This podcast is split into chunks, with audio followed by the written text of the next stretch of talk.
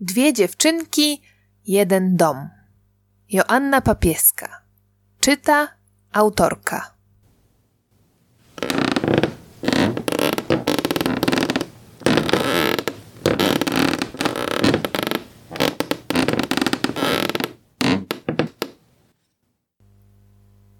Odcinek pierwszy.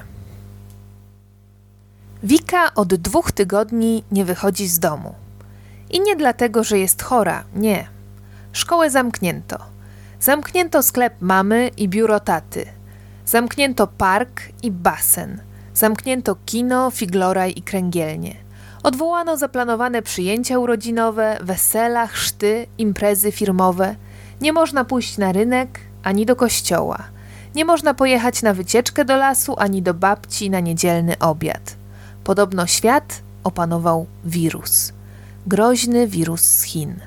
Przenosząc się z człowieka na człowieka w błyskawicznym tempie, dotarł do wszystkich miejsc na Ziemi i codziennie infekuje kolejne osoby.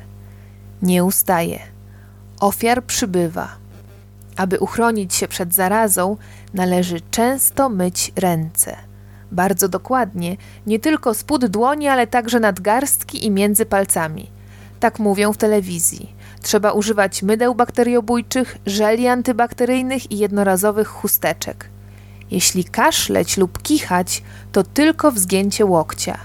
Ci, którzy muszą wyjść z domu, zakładają gumowe rękawiczki i maski osłaniające twarz. Ustawiają się w długich kolejkach do sklepów. Dwa metry dzieli oczekujących na zrobienie zakupów w prawie pustych sklepach.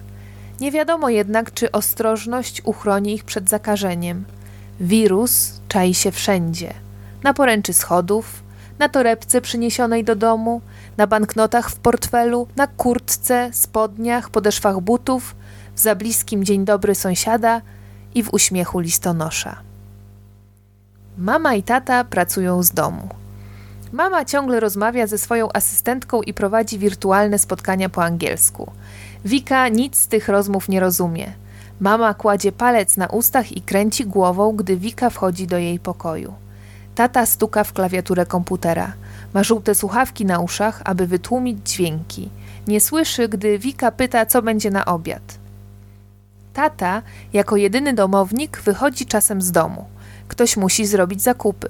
Zawsze wkłada gumowe rękawiczki jednorazowe, twarz zasłania niebieską maską, a gdy wraca, bierze prysznic i zmienia ubranie.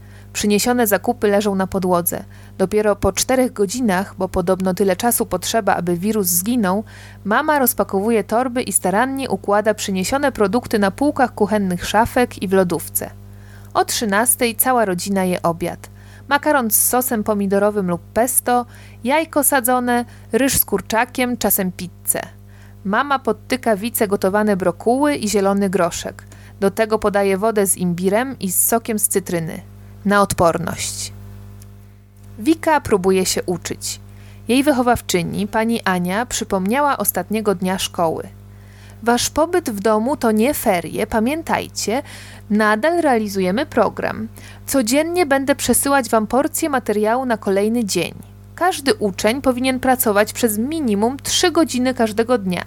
Należy ćwiczyć pisanie, tabliczkę mnożenia i nie zapominać o systematycznym czytaniu.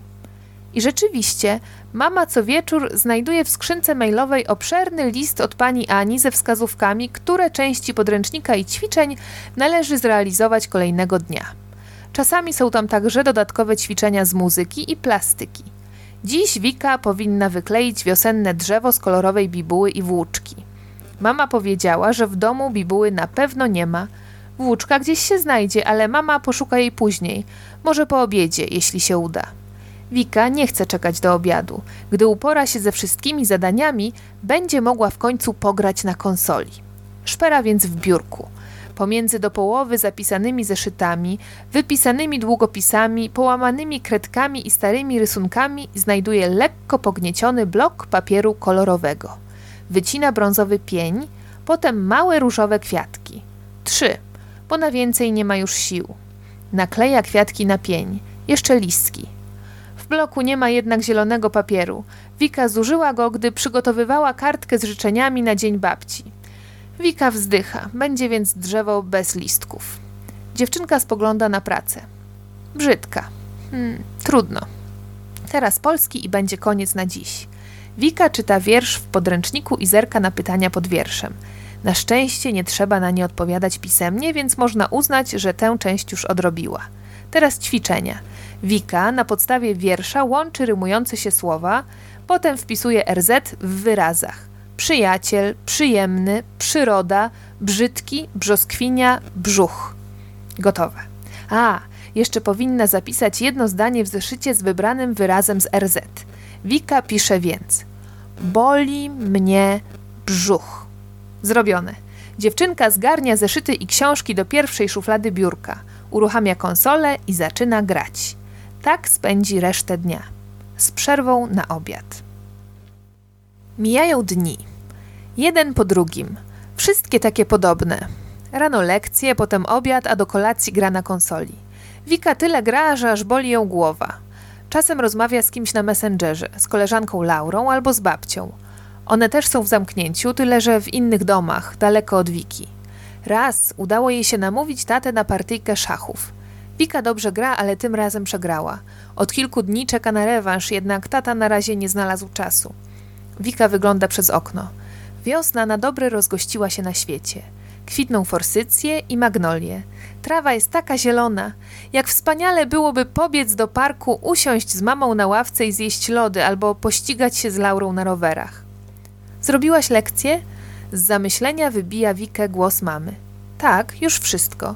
Wika podchodzi do biurka i składa porozrzucane zeszyty. To dobrze, kochanie. Cieszę się, że jesteś taka samodzielna. Mam tyle pracy. Mama wzdycha i głaszcze Wikę po policzku. I co teraz planujesz robić?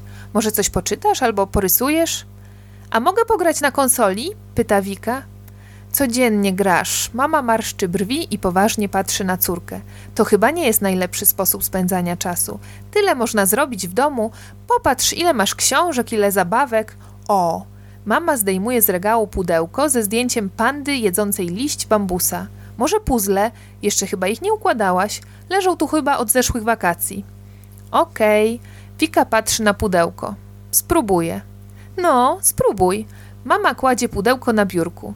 Zaraz mam ważną konferencję, dodaje wychodząc z pokoju. Jeśli będziesz głodna, weź sobie jogurt z lodówki. Wika siada przy biurku. Wysypuje puzzle z pudełka. Tysiąc elementów. Uważnie im się przygląda. Większość jest biała, niektóre są biało-czarne i jest też trochę zielonych. O, a tu jest chyba połowa oka pandy. Wika próbuje znaleźć drugą połowę. Nie znajduje. Może zacznie od liści bambusa. Dziewczynka wybiera ze stosu elementów wszystkie zielone części. Te mogą pasować. Na obu elementach w poprzek liścia biegnie ciemniejsza żyłka. Jest, udało się. Są już dwa połączone, czyli zostało jeszcze 998. Wika przykłada kolejne zielone fragmenty, jednak żaden nie pasuje. Może wróci do oka. Albo nie. Najpierw zje jogurt. Wika wychodzi z pokoju. Idzie wąskim, ciemnym korytarzem do drugiej części domu. Tam znajduje się niewielka kuchnia wyłożona białymi kaflami. Z gabinetu mamy dobiega rozmowa. Tata siedzi w salonie, twarz oświetla mu ekran laptopa. Unosi głowę, rzuca córce przelotny uśmiech i znów zaczyna coś pisać. Wika wchodzi do kuchni. Ziewa. Może pójdzie spać? A nie, najpierw miała zjeść jogurt. W lodówce na półce stoi sześć jogurtów naturalnych, obok na spodeczku leży babeczka z malinami. Wika wkłada palec do babeczki i oblizuje go. W malinie robi się dziurka. Nieładnie to wygląda, jakby babeczkę podgryzła mysz. Wika po prostu ją zje, żeby nie stała taka brzydka. Dziewczynka bierze ciastko, zamyka lodówkę, mija zlew załadowany stertą niepozmywanych naczyń i znów wychodzi na korytarz. Dom, w którym mieszka Wika, jest bardzo stary. Został zbudowany z cegły. Ma wąskie, wysokie pokoje i długi przedpokój biegnący od frontu aż do małego balkonu z tyłu domu. W korytarzu pachnie kurzem i czymś jeszcze. Może cegłą? A może tak pachną kręte drewniane schody, które prowadzą na strych? Zapach ten stanowi nieodłączny element domu i jest wyczuwalny nawet wtedy, gdy pani Krysia, która co piątek przychodzi sprzątać, wyszoruje starannie całą podłogę. Wika przystanęła. Wolno przeżuwa babeczkę. Kilka okruchów ciastka spada na podłogę. Wzrok dziewczynki zatrzymuje się na drewnianych schodach. Nie wolno jej wchodzić na górę. Na strychu jest mnóstwo gratów, powtarza mama. Jeszcze coś spadnie ci na głowę. Wika wkłada resztkę babeczki do ust, wyciera poplamione ręce w sukienkę i jak najciszej potrafi, kładzie stopę na pierwszym stopniu. Odcinek drugi.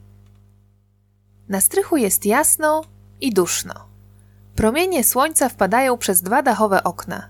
W smugach światła tańczą drobinki kurzu. Wika mija pudła ułożone w nierównych kolumnach. Drewniana podłoga trzeszczy pod ciężarem kroków. Dziewczynka idzie powoli, aby nie zwracać uwagi domowników. Gdy spod podłogi dociera do niej przytłumiony głos mamy, ruchy Wiki nabierają swobody. Mama pracuje i nie będzie jej szukać. Pod jedną ze ścian Wika dostrzega konia na biegunach. Często na nim jeździła, jeszcze rok temu konik stał w jej pokoju. Potem rodzice kupili Wice biurko i żeby zrobić więcej miejsca, wynieśli na strych wszystkie niepotrzebne zabawki. Konik jest szary i ma czarną grzywę. Wika wsiada na miękkie siodło i zaczyna się bujać. W przód i w tył. Całkiem przyjemnie. Teraz trochę szybciej. W przód, tył. W przód, w tył. Szkoda, że konik ma płozy zamiast kopyt. Wika pogalopowałaby gdzieś daleko przed siebie, gdzieś, gdzie jest las, łąka, bezkres. Dziewczynka zamyka oczy. Prawie czuje wiatr na twarzy. W przód, w tył, w przód, w tył, w przód. Ojej, Teraz Wika odchyliła się odrobinę za mocno. Szary konik staje dęba, przez ułamek sekundy jego czarna grzywa dumnie unosi się w blasku popołudniowego słońca, ale po chwili koń z impetem upada na podłogę. A wraz z nim przewraca się Wika. Ląduje na plecach i mocno uderza się w tył głowy. Auć! Dziewczynka masuje obolałe miejsce. Patrzy na dłoń. Na szczęście nie leci jej krew, to tylko stłuczenie. Powoli wstaje. Czy mama nic nie usłyszała? Nie. Jej cichy głos nadal rozbrzmiewa pod podłogą. Wika odwraca się, aby zobaczyć, o co się uderzyła.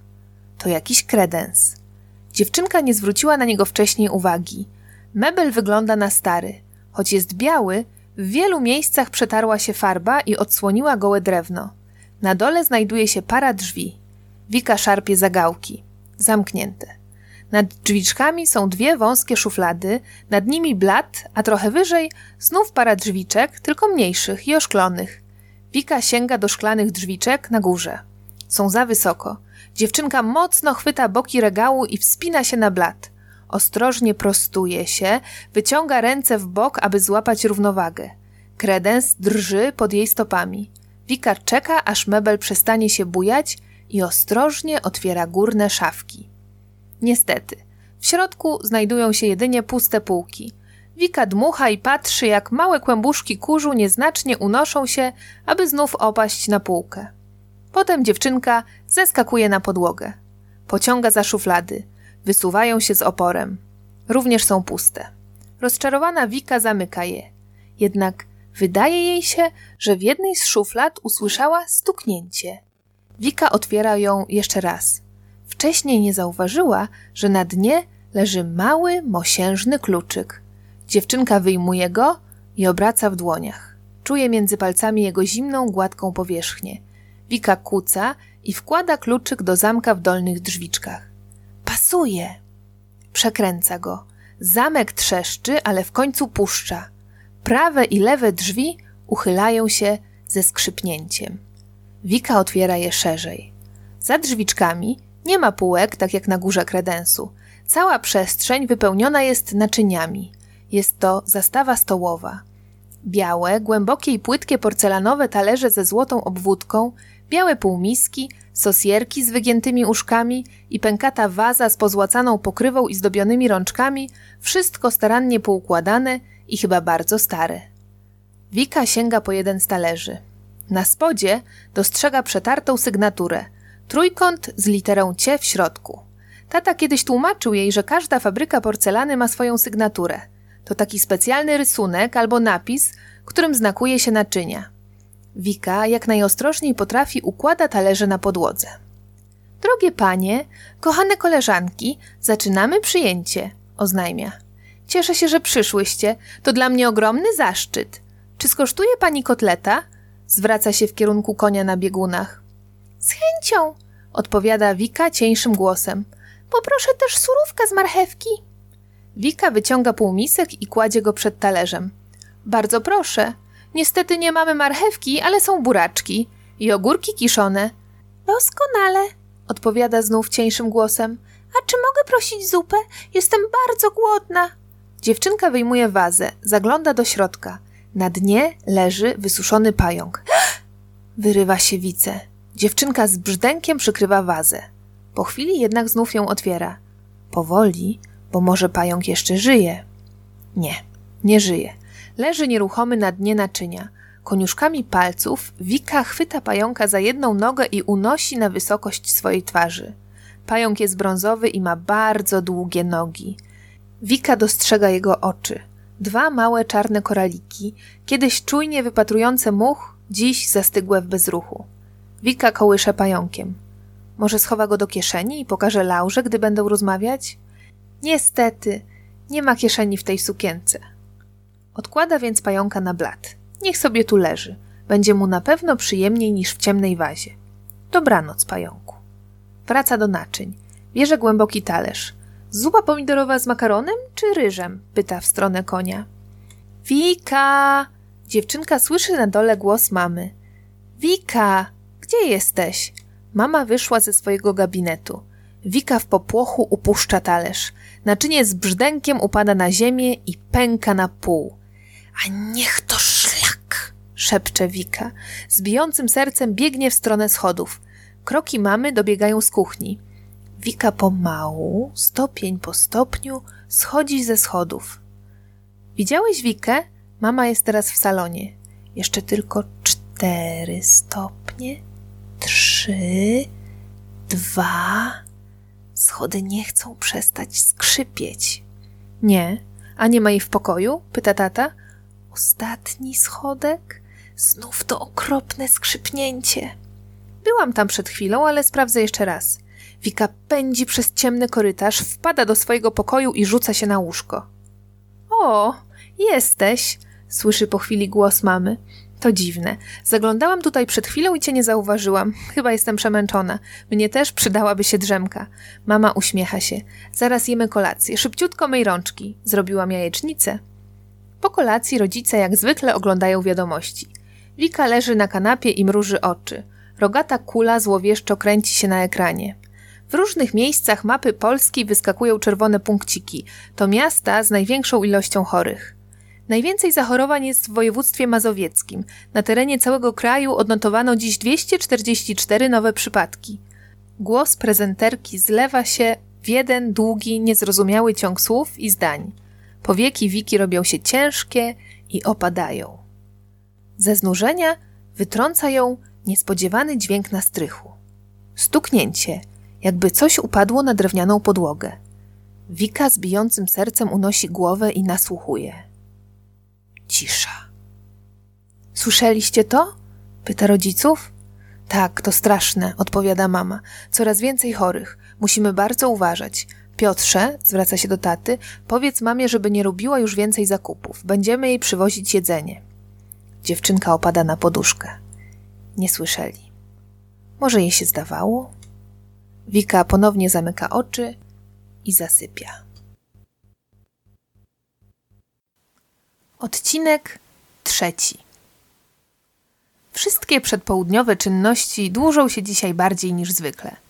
Na śniadanie mama zaplanowała placki z jabłkami. Wika siedzi przy stole i patrzy, jak złote krążki skwierczą na patelni. Ładnie pachnie, ale dziś wolałaby zjeść po prostu płatki. Czy ten dom jest bardzo stary? Zagaduje. O tak, odpowiada mama. Wybudowano go na początku ubiegłego wieku. Moi dziadkowie wprowadzili się do niego pod koniec wojny. Tu wychowywała się moja mama, a potem ja, a teraz ty. Mama uśmiecha się do Wiki. A są tu jeszcze jakieś rzeczy prababci? pyta dalej Wika. Oczywiście. Mama zdejmuje placki z patelni. Obraz na ścianie w przedpokoju, ten przedstawiający rybaków nad rzeką, należał do moich dziadków. Zegar z wahadłem, który wisi w salonie, no i szafa w naszej sypialni. A ta drewniana komoda w przedpokoju, Wika przypomina sobie o starym, niemodnym meblu, który stoi przy drzwiach wejściowych i w którym rodzina trzyma buty. Ona też wydaje się stara. A tak, masz rację, kiwa głową mama. Ale z tego co wiem, komoda należała już do poprzednich właścicieli domu, przyjaciół babci i dziadka. Mama przekłada placki na talerz. Dziewczynka posypuje je cynamonem. A co się stało z tymi ludźmi? pyta. Musieli nagle wyjechać, ale nie wiem dokąd i dlaczego. Dom oddali pod opiekę moim dziadkom. Zostawili im nie tylko dom, ale też meble i całe wyposażenie. Ich rzeczy nadal tu są, z tego co wiem. Nikt się ich nie pozbywał. Komoda stoi w przedpokoju, reszta została wyniesiona na strych. Swoją drogą musimy w końcu zrobić tam porządek. Stare meble i pamiątki można oddać do muzeum, niepotrzebnie niszczą się na strychu. Dzisiaj może skończę pracę wcześniej, więc wejdę tam i rozejrzę się, co należy zrobić. Skoro musimy być ciągle w domu, może w końcu znajdzie się czas na porządki. Mama urywa, bo Wika zachwystuje się herbatą. Dziewczynka chwilę kaszle, a potem blado uśmiecha się do mamy. Świetny pomysł, mówi słabo. Po śniadaniu Wika siedzi przy swoim biurku i gryzie ołówek. Niedobrze, że potłukła porcelanowy talerz. Oj, niedobrze. Musi jak najszybciej wszystko posprzątać. Zanim wejdzie tam mama, po co w ogóle poruszała ten temat? Porcelana jest na pewno bardzo stara. Pewnie należała do pradziadków, a może nawet do poprzednich właścicieli domu. Ciekawe, czy mama w ogóle wie o jej istnieniu. Bez dwóch zdań trzeba jak najszybciej zatrzeć ślady obecności Wiki na strychu. Teraz jednak pora na naukę. Wika pójdzie tam po południu. Pani Ania zadała dziś bardzo dużo zadań z matematyki i z polskiego, nie zapomniała nawet o gimnastyce. Wika liczy. 3 razy 4, 4 razy 4, 5 razy 4, prościzna. Potem jednak robi się trudniej. Nie jest pewna, czy 6 razy 4 to 22, czy 24. A może 23? Wika ma na szczęście napisaną całą tabliczkę mnożenia na linijce. Mozolnie odszukuje wyniki działań i przepisuje je do odpowiednich rubryk w ćwiczeniach. Potem czas na zadanie z treścią. Rodzice Adama jadą ze znajomymi nad morze. Zaplanowali, że w każdym z trzech samochodów pojedzie po dwie osoby. Ile osób wybiera się nad morze? Wika pisze odpowiedź. Trzy razy dwa równa się sześć. Swoją drogą zmieściliby się w dwóch samochodach. Byłoby ekologiczniej i weselej. Wika przypomina sobie, jak w zeszłe wakacje jechała nad morze w jednym aucie z rodzicami, ciocią i kuzynką Idą. Wika i Ida machały do pasażerów mijanych samochodów i liczyły, ile osób odpowie im tym samym. Doszły do 54, ale potem była przerwa na hot dogi i dalej już nie chciało im się machać. Ale to i tak dużo. No dobra, teraz polski. Wypracowanie. Napisz, jak spędzasz czas w domu. Zapisz w zeszycie minimum 5 zdań. Wika nie lubi pisać wypracowań. W ogóle nie lubi pisać. Stawia w zeszycie niekształtne litery. W domu uczę się. W domu też jem. Są już dwa zdania. Co jeszcze? Czytam. Ok, są już trzy. Bawię się. Cztery i ostatnie. Hmm. W nocy śpię. Uf, kropka i koniec. Teraz gimnastyka. Wika powinna przebrać się w strój sportowy, tak napisała jej pani. Wika ma na sobie leginsy i koszulkę z krótkim rękawem. Jasne włosy zaczesuje w kitkę na czubku głowy. Przegląda się w lustrze. Wygląda całkiem fit, prawie jak Anna Lewandowska. Dla lepszego efektu zakłada frotki na nadgarstki. Uruchamia rozgrzewkę na YouTube. Rozbrzmiewa energetyzująca muzyka. Wymachy rąk na boki i naprzemienne szybkie wykopy. Raz, dwa, hop! Raz, dwa, hop! Ups! Strąciła kwiatek z parapetu. Na szczęście się nie potłukł. Wsypuje ziemię do doniczki, przyklepuje. Trochę ziemi zostało na podłodze, zgarnia ją stopą pod kaloryfer. Nic się nie stało, ale lepiej pójść na korytarz. Teraz lekki trucht. Wika przemierza przedpokój. Od drzwi wejściowych aż do balkonu i z powrotem. Zerka na schody. A gdyby teraz, na chwileczkę tylko wejść na strych i szybko posprzątać? Nikt nie zauważy. Wika zaraz tu wróci i problem się rozwiąże. Dla pewności dziewczynka nasłuchuje, czy rodzice pracują. Tak, tata coś pisze na komputerze, mama cicho rozmawia. Wika trzeci raz przemierza przedpokój. Tym razem nie dociera jednak do drzwi balkonowych. W połowie drogi jej nogi skręcają na schody i wbiegają na górę. Wtedy z gabinetu wychodzi mama, trzymając w dłoni kubek po kawie. Przystanęła i patrzy na Wikę. Dziewczynka zastyga na piątym stopniu, wykonuje w tył zwrot, zbiega ze schodów i znów biegnie w stronę drzwi wejściowych. Dodaje okrężne ruchy ramion. Mogłabyś ćwiczyć mniej zamaszyście? Pozrzucasz obrazy ze ścian, mówi mama i wchodzi do kuchni. Dziewczynka opada na podłogę. Nie udało się. Musi jeszcze trochę poczekać. Wika cierpliwie zjada obiad. Po obiedzie tata oznajmia, że właśnie ma trochę czasu i może zaraz rozegrać obiecaną partyjkę szachów.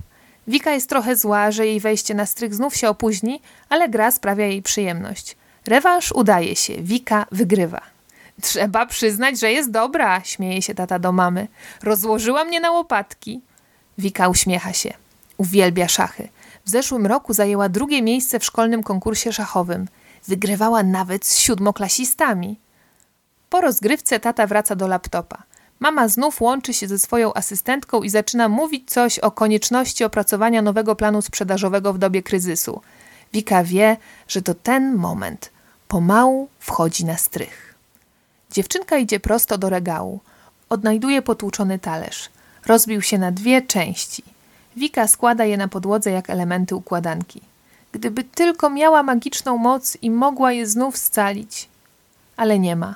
Chowa więc potłuczone części do wazy. Tutaj nie rzucają się w oczy. Zaczyna odstawiać naczynia do kredensu, jeden po drugim. Delikatnie przekłada talerze i półmiski. Wtedy zauważa, że jeden z półmisków również jest potłuczony.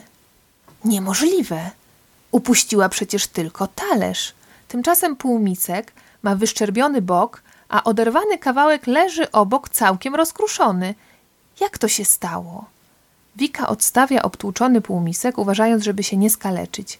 Zbiera z podłogi okruchy porcelany i wrzuca je do wazy. Chce jej się płakać. I nawet nie dlatego, że boi się mamy. Żal jej, że przez nieostrożną zabawę zniszczyły się cenne naczynia, naczynia nienależące do niej, a w dodatku bardzo stare. Przetrwały w kredensie tyle lat – niosą ze sobą jakąś historię, ktoś ich kiedyś używał, rozmawiał nad nimi jedząc nieznane jej potrawy, śmiał się lub trzymał kogoś za rękę, a ona je tak po prostu potłukła. Oczy Wiki napełniają się łzami. Porcelanowa zastawa traci kontury i rozmywa się na podłodze. Wika wyciera oczy wierzchem dłoni. Nie czas na słabość. Trzeba szybko tu posprzątać. Energicznie wkłada pozostałe naczynia do kredensu i przymyka drzwiczki. Już ma odwrócić się i wyjść, ale jej wzrok zatrzymuje się na podłodze pomiędzy kredensem a koniem na biegunach. Wika wstrzymuje oddech. Na podłodze leży lalka. Ale jaka lalka? Lalka niezwykła. Wika zbliża się niepewnie, przystaje i ostrożnie podnosi lalkę z podłogi. Czuje w ręce jej ciężar – Lalka na pewno nie jest wykonana z plastiku. Może to ceramika? Ciemne włosy ozdobione są czerwoną kokardą. Lalka ubrana jest w granatową sukienkę z falbanką. Na stopach ma wiązane czerwone buciki. Jest bardzo ładna, ale taka inna niż wszystkie lalki Wiki. Skąd się tutaj wzięła? Może wypadła wczoraj z kredensu, gdy Wika wyjmowała naczynia? Ale wtedy na pewno by ją zauważyła, a niczego przecież nie widziała. Wika czuje, jakby na strychu zrobiło się nagle bardzo gorąco. Na jej czole pojawiają się małe kropelki potu. Sadza lalkę na blacie kredensu. Jeszcze przez moment patrzy na nią w skupieniu, ale po chwili wychodzi. Lalka zostaje na blacie oparta o białe, przetarte drewno. Granatowa sukienka marszczy się nad ceramicznymi nóżkami, które zwisają swobodnie. Czerwone buciki lekko opierają się o uchylone drzwiczki kredensu. Odcinek czwarty. Wika siedzi przy kuchennym stole i rozmawia z Laurą na Messengerze. Tata rozpakowuje zakupy. Część rzeczy rozłożył na podłodze, część poukładał już na półkach. Na ziemi leżą wielorazowe torebki wypełnione warzywami i owocami, jajka, makarony, pudełka z ryżem i kaszą, płatki owsiane i czekoladowe, wafelki, słone paluszki, pierogi do odgrzania, puszki z kukurydzą, kartony z sokiem pomarańczowym, zgrzewka mąki i papier toaletowy. Mama szykuje kolację, lawirując między zakupami. Kroi pomidory, smaruje chleb masłem i parzy herbatę w dzbanku. Jednocześnie wyjmuje czyste naczynia ze zmywarki, aby móc pozmywać kolejną partię, która piętrzy się w zlewie od obiadu. Dzwoni telefon. To komórka mamy. Gdzie ona jest? Tu. Tata wyjmuje telefon spod gazety i podaje mamie. To znów jej asystentka. Mama rozmawia, nie przestając kroić pomidorów. Wika nalewa do szklanki soku pomarańczowego i wraca do rozmowy z Laurą. Co dziś robiłaś? pyta koleżanka. To co zwykle, a ty? Wika wzrusza ramionami. Nie chce mówić przy mamie, że była na strychu. A ja, odpowiada Laura, jak zrobiłam z mamą wszystkie lekcje, to lepiłam z ciastoliny. Laura pokazuje Wice zielony ciastelinowy kształt. Fajny krokodyl, uśmiecha się Wika. To nie krokodyl! Laura wygląda na urażoną. To piesek! A, tak, piesek, rzeczywiście. Wika przekrzywia głowę, aby lepiej się przyjrzeć. Bardzo ładny, dodaje. No i jak skończyłam lepić z ciastoliny, ciągnie dalej Laura, odkładając zielonego pieska, to pomyślałam, że fajnie byłoby ulepić coś z masy solnej. Razem z mamą i Frankiem zmieszaliśmy sól, mąkę i wodę i lepiliśmy miseczki. Laura niespodziewanie urywa i zastyga w bezruchu na ekranie komputera. Znowu problem z połączeniem. Kwituje tata i wkłada kalafiora do lodówki. Taka pora. Wszyscy teraz siedzą w internecie. Zadzwoń jeszcze raz. Wika naciska zielone kółeczko. Po chwili znów widzi pyzatą twarz koleżanki. Coś przerwało, mówi Laura i kontynuuje. No a jak już ulepiliśmy miseczki, to malowaliśmy je farbami, a potem ozdabialiśmy brokatem, takim różowym, niebieskim, złotym i srebrnym. Wyszły super. Laura prezentuje teraz błyszczące różowe naczynie z masy solnej. Wice bardzo się podoba, też chciałaby takie zrobić. A klaszczecie? pyta Laura. Co? Nie rozumie Wika. No, czy klaszczecie wieczorem? My tak. O dwudziestej otwieramy okna i wszyscy sąsiedzi biją brawo i śpiewają. To dla lekarzy i innych ratowników, którzy pomagają chorym ludziom, tak żeby ich wesprzeć. Rozumiesz? Tak, rozumiem, fajnie, odpowiada Wika.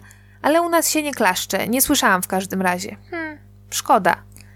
Wika, kolacja. Mama stawia na stole talerz z kanapkami i daje Laurze znak, żeby już kończyła. Dziewczynka żegna się z Laurą i rozłącza się. Zanim zamknie komputer, przesyła jej jeszcze na czacie kilka emotikonów. Kotka, serduszko, uśmiechniętą buźkę i buźkę zasłoniętą maską. Zatrzaskuje klapę laptopa, bierze kanapkę i zagłębia w niej zęby. Dochodzi dwudziesta. Wika odsłania firankę i wychodzi na balkon. Rzeczywiście, nie myliła się. Nikt nie klaszcze. Jakaś starsza pani stoi na innym balkonie. Zauważa Wikę, marszczy czoło i chowa się w swoim domu. Ulicą idzie mężczyzna w masce z psem na smyczy. Słychać stukot czarnych butów uderzających o bruk. Pies nie ma maski. Podobno zwierzęta nie mogą się zarazić. Tak powiedział sympatyczny lekarz zaproszony do studia w telewizji. Pies drepcze, kołysząc się na boki. Wygląda na zadowolonego. Wika wraca do swojego pokoju. Kładzie się na łóżku. Czuje się zmęczona. To był długi dzień. Najpierw nauka, potem wyprawa na strych. Tak bardzo się spieszyła, żeby uporządkować naczynia. Okazało się zresztą, że niepotrzebnie. Mama tam wcale nie weszła, nie miała czasu. Nawet teraz jeszcze pracuje. Jej cichy głos dobiega z gabinetu. Dobrze, że jutro sobota. Wika spędzi więcej czasu z rodzicami. Może pogra z tatą w szachy, albo ugotuje z mamą coś dobrego na obiad, albo tak jak Laura ulepi coś z masy solnej? Wika przymyka oczy. Już chyba we śnie widzi lalkę w granatowej sukience i czerwonych bucikach. Lalka siedzi na kredensie, wygląda pięknie i dostojnie. Wika stoi przed nią i pyta w kółko: Skąd się tutaj wzięłaś? Skąd się tutaj wzięłaś? Skąd się tutaj wzięłaś? Lalka milczy. Coś wybija Wikę ze snu. Dziewczynka otwiera oczy, nie rozumiejąc, co się dzieje. W pokoju nie jest już ciemno, nieśmiałe dzienne światło przebija się przez pasiaste zasłonki. Która to godzina? Wika spogląda na elektroniczny zegarek przy łóżku. Piąta czterdzieści pięć, czyli za piętnaście szósta, przelicza Wika. Rodzice jeszcze śpią. W weekend wstają zazwyczaj około dziewiątej. W domu panuje cisza. Słychać tylko tykanie zegara w salonie. I w tej ciszy nagle do uszu Wiki dociera delikatne skrzypnięcie. Potem drugie i trzecie. Wika uświadamia sobie, że to ten dźwięk ją obudził. Skrzypienie dobiega ze strychu, jakby ktoś chodził po drewnianej podłodze, tuż nad jej pokojem. Wika nasłuchuje, ale dźwięki mieszają się z dudnieniem jej serca. Dziewczynka odrzuca kołdrę i kładzie bose stopy na podłodze.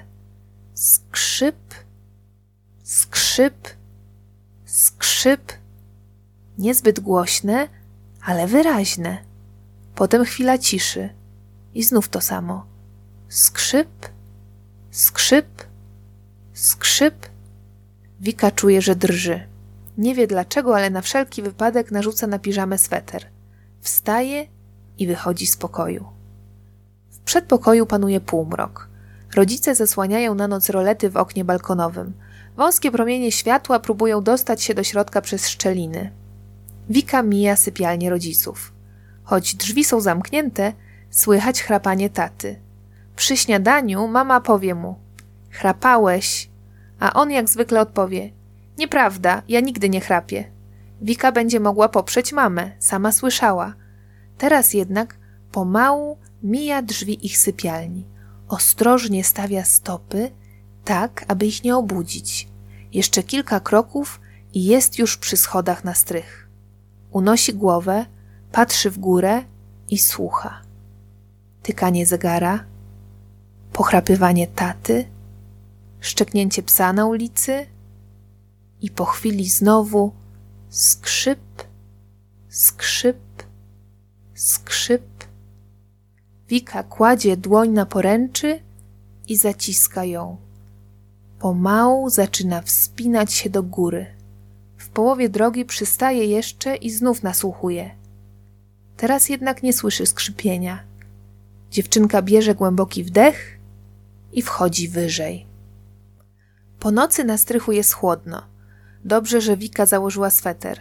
Światło dnia zagościło tu na dobre. Wyraźnie widać sterty pudeł i przedmioty ustawione pod ścianami. Wika rozgląda się, ale na pierwszy rzut oka nie dostrzega nic niepokojącego. Skrzypienie dobiegało z miejsca nad jej pokojem, czyli powinna sprawdzić okolice konia na biegunach i kredensu. Pomału idzie w tamtą stronę. Zdaje sobie sprawę, że jej kroki mogą obudzić rodziców, więc stara się nie robić hałasu. Już widać konia na biegunach, obok niego wyłania się kredens. W wice kiełkuje uczucie, że coś się nie zgadza. Wrażenie to, najpierw delikatne jak małe ukłucie szpilką, narasta w niej z każdym krokiem. Najpierw zauważa, że lalka zniknęła. Nie ma jej tam, gdzie wczoraj ją posadziła.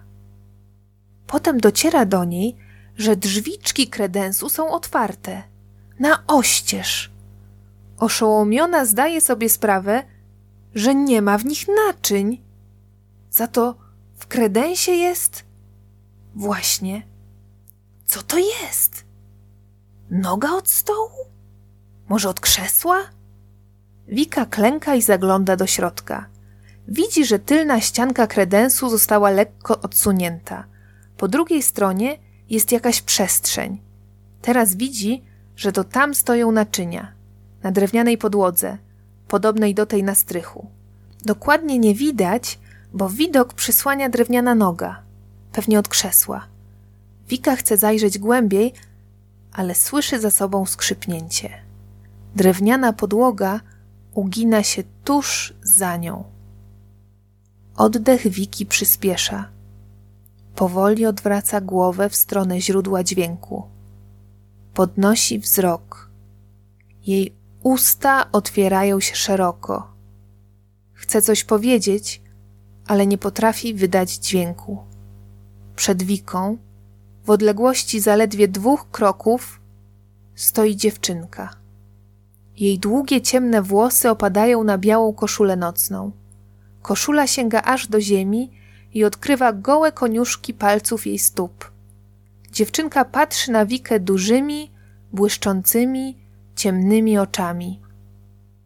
Ja, zaczyna dziewczynka, przyszłam po moją Adę. Pokazuje lalkę w granatowej sukience, którą trzyma w dłoniach.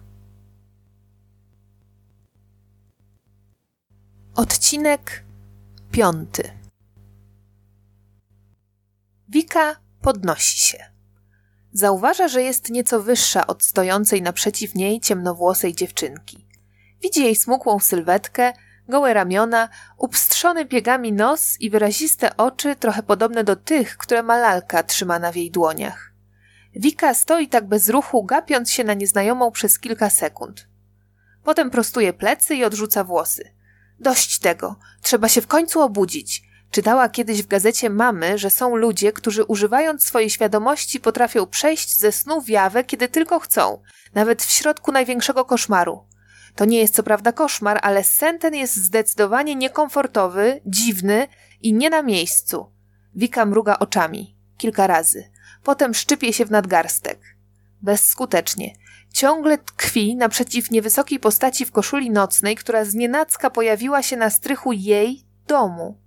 Skoro nie potrafi się obudzić, to może powie jej po prostu, żeby już sobie poszła. Wróciła skąd przyszła i pozwoliła Wice zejść na dół do jej pokoju i skulić się znów pod ciepłą kołdrą w kolorowe serduszka. Wika otwiera usta, ale na nic to. Czuje, że słowa nadal więzną w jej gardle. Zamiast niej odzywa się jednak dziewczynka. Mam na imię Cylka. Mówi i przy tym lekko dyga. Wika kiwa głową. Potem jeszcze raz. Może kołaczące się w jej głowie myśli wskoczą na odpowiednie miejsca i utworzą w końcu jakiś spójny, sensowny obraz. Kredens, lalka, skrzypiąca podłoga, cylka w białej koszuli. A ty, jak masz na imię? Cylka jeszcze szerzej otwiera swoje i tak duże oczy. Wika. Jestem Wika. Głos nareszcie uwalnia się z zaciśniętego gardła. Miło mi cię poznać, Wiko. Cylka uśmiecha się. Ma ładne zęby, mimo że brakuje dwóch na dole. Nie gniewaj się proszę, że tutaj przyszłam. Zostawiłam tu Adę. Cylka znowu pokazuje piękną lalkę. I wróciłam po nią. Ada to moja ukochana córeczka, dodaje i mocno wtula twarz we włosy lalki. Więc już tu kiedyś byłaś? Wika zaczyna godzić się z myślą, że to jednak nie jest sen, a nieznajoma dziewczynka naprawdę z nią rozmawia. Tak, przedwczoraj. Wszystko ci wytłumaczę. Cylka opowiada ściszonym głosem. Chciałam zrobić Adzie domek. Na początku planowałam, że urządzę go pod stołem w jadalni, ale mamusia powiedziała, że ktoś go może zniszczyć, gdy usiądzie do kolacji. Zaczęłam więc szukać innego miejsca. Kredens wydawał się być odpowiedni. Wiesz, mamy w domu taki sam jak ten u ciebie. Prawie taki sam, poprawia się Cylka. Nasz jest zupełnie biały i błyszczący. Akurat mamusia wyjęła z niego wszystkie naczynia, nawet porcelanę z dolnej półki. Powiedziała, że chce je sprzedać. Umeblowałam więc Adzie dolną część kredensu. Posłanie zrobiłam ze skrawka materiału, dywanik z haftowanej serwetki. Wstawiłam nawet komodę, czyli papierośnicę tatusia. Moja Ada to porządna panna. Przed snem zawsze myje ręce, twarz i nogi. Poprosiłam więc mamusię, aby pożyczyła mi jeden talerzyk z zastawy stołowej. Byłaby z niego wspaniała miednica. Co by było? Wika nie rozumie. No miednica do mycia. Cylka nie zauważa, że Wika jest zbita z tropu. Nieprzerwanie ciągnie swoją opowieść. Wika już nie przeszkadza. Może chodziło jej o miskę.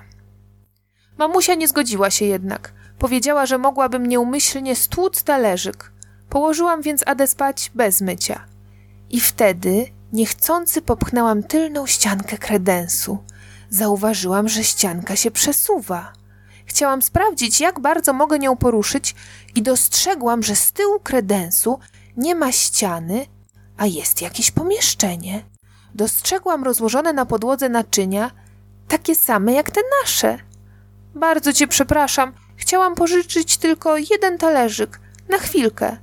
Przeszłam więc tutaj, do ciebie, i wtedy zobaczyłam tego pięknego konika. Cylka wskazuje na konia na biegunach. Ach, tak cię przepraszam. Wiem, że to nieodpowiednie zachowanie. Cylka spuszcza głowę. Odłożyłam Adę na podłogę i wsiadłam na twojego konika. Pobujałam się trochę, zaledwie kilka razy, a potem chciałam wracać do siebie, ale nieumyślnie nastąpiłam na półmisek. Zdaje się, że go rozgniotłam. Czy wybaczysz mi? Cylka patrzy teraz na Wikę lśniącymi oczami. No, wybaczę. Wika wzrusza ramionami. Cylka tak pięknie opowiada i tyle razy ją przeprasza. Ja w sumie też jeden potłukłam. Nie wiem co prawda, co powie na to mama, ale jakoś to załatwię. Tak mi przykro, wzdycha Cylka i kończy opowieść. Gdy zorientowałam się, że zniszczyłam półmisek, bardzo się przestraszyłam. Uciekłam do siebie i zapomniałam o Adzie. Zapomniałam o mojej Adzie. Cylka powtarza zdanie, a jej broda drży. Musiałam po nią wrócić. Wybacz mi. Cylka znowu spuszcza głowę. Widzę trochę żal nowej koleżanki. Nie bardzo wie, co powiedzieć. Czyli jesteś moją sąsiadką, podsumowuje. Ale numer! Mamy dziurę w ścianie! Zakrywa usta dłonią i chichocze. Na to wygląda, przytakuje Cylka, a przez jej twarz przebiega cień uśmiechu. Muszę to zbadać. Wika puszcza oko do Cylki i ponownie klęka przed kredensem. Tuż obok kuca Cylka. Przez moment Wika odpędza natrętną myśl, że mogłaby się zarazić od nowej koleżanki. Są przecież tak blisko siebie. Ramiona dziewczynek stykają się, na pewno nie dzieli je dwa metry. Gdyby wszedł tu teraz policjant, mógłby dać im wysoki mandat, nawet pięć tysięcy złotych. Na szczęście są tu same. Wika zerka na koleżankę. Cylka nie kicha, nie kaszle, nie łapie się za klatkę piersiową. Chyba nic jej nie boli. Może nie zaraża. Chyba, że miała z kimś kontakt i jeszcze nie ma objawów. Na wszelki wypadek Wika pyta. Wychodzisz czasem z domu? Cylka wydaje się zaskoczona pytaniem. Nie, odpowiada z wahaniem. Mamusia mi nie pozwala. Mówi, że to niebezpieczne. Uspokojona Wika kiwa głową i uśmiecha się. Świetnie, czyli nie zarazimy się od siebie. Dziewczynka pochyla głowę i wkłada ją do środka kredensu. Rzeczywiście, tylna ścianka jest ruchoma. Wika odsuwa ją. Teraz widzi wyraźnie. Po drugiej stronie jest domek Ady, małe łóżeczko, dywanik i jakieś drewniane pudełko przypominające małą szafeczkę. To pewnie ta papierośnica, o której wspomniała Cylka. Odrobinę dalej widać drewnianą podłogę, a na niej zastawę stołową. Wystawiłaś naczynia, zauważa Wika. Tak, musiałam to zrobić, żeby móc się do ciebie dostać, ale zasłoniłam je krzesłem, na wszelki wypadek, żeby nie rzucały się w oczy. Zaraz je przełożę. Cylka wchodzi do kredensu, aby przejść do siebie, ale Wika chwyta ją za ramię. Ręka nowej koleżanki wydaje jej się bardzo szczupła, wyczuwa pod skórą jej kości. Zostań jeszcze, prosi Wika, sama zaskoczona tym pytaniem. Podoba mi się twoja lalka, dodaje szybko. Dostałam ją od mojej mamusi, Cylka głaszcze Adę po głowie. A ty masz jakąś lalkę? pyta. Mam, nawet kilka. Kilka? Oczy Cylki znowu robią się ogromne. Pokażę ci, chcesz? proponuje Wika. Cylka bardzo chce. To poczekaj chwilę. Wika podrywa się i rusza w stronę schodów. Po kilku krokach zwalnia i przystaje. A co jeśli rodzice się obudzą? Może już nie śpią? Podłoga skrzypi, schodząc na dół może narobić hałasu. Wika patrzy na nową koleżankę. Cylka siedzi oparta o otwarte drzwi kredensu i splata ciemne włosy Ady. Zaraz wrócę, mówi Wika i wychodzi. Drewniane schody skrzypią, jednak gdy Wika mija sypialnię rodziców, nadal słyszy chrapanie taty. Wika wchodzi do swojego pokoju i zerka na zegarek. Ósma. Rodzice niedługo się obudzą. Musi się spieszyć. Otwiera biały pojemnik z Ikei, który stoi koło łóżka. Wyjmuje lalkę syrenkę ze świecącym ogonem i śpiewającą Elzę. Gdy wychodzi, chwyta jeszcze z biurka laleczkę LOL, którą dostała od Laury na urodziny. Wkłada ją jedną ręką do kieszeni swetra i na palcach wraca na schody. Kurczowo obejmuje lalki. Musi uważać, aby żadna nie spadła na drewnianą podłogę. To mogłoby skończyć się prawdziwą katastrofą. Na szczęście nic takiego się nie dzieje i Wika dociera na strych, nie budząc rodziców. Cylka nadal siedzi koło kredensu.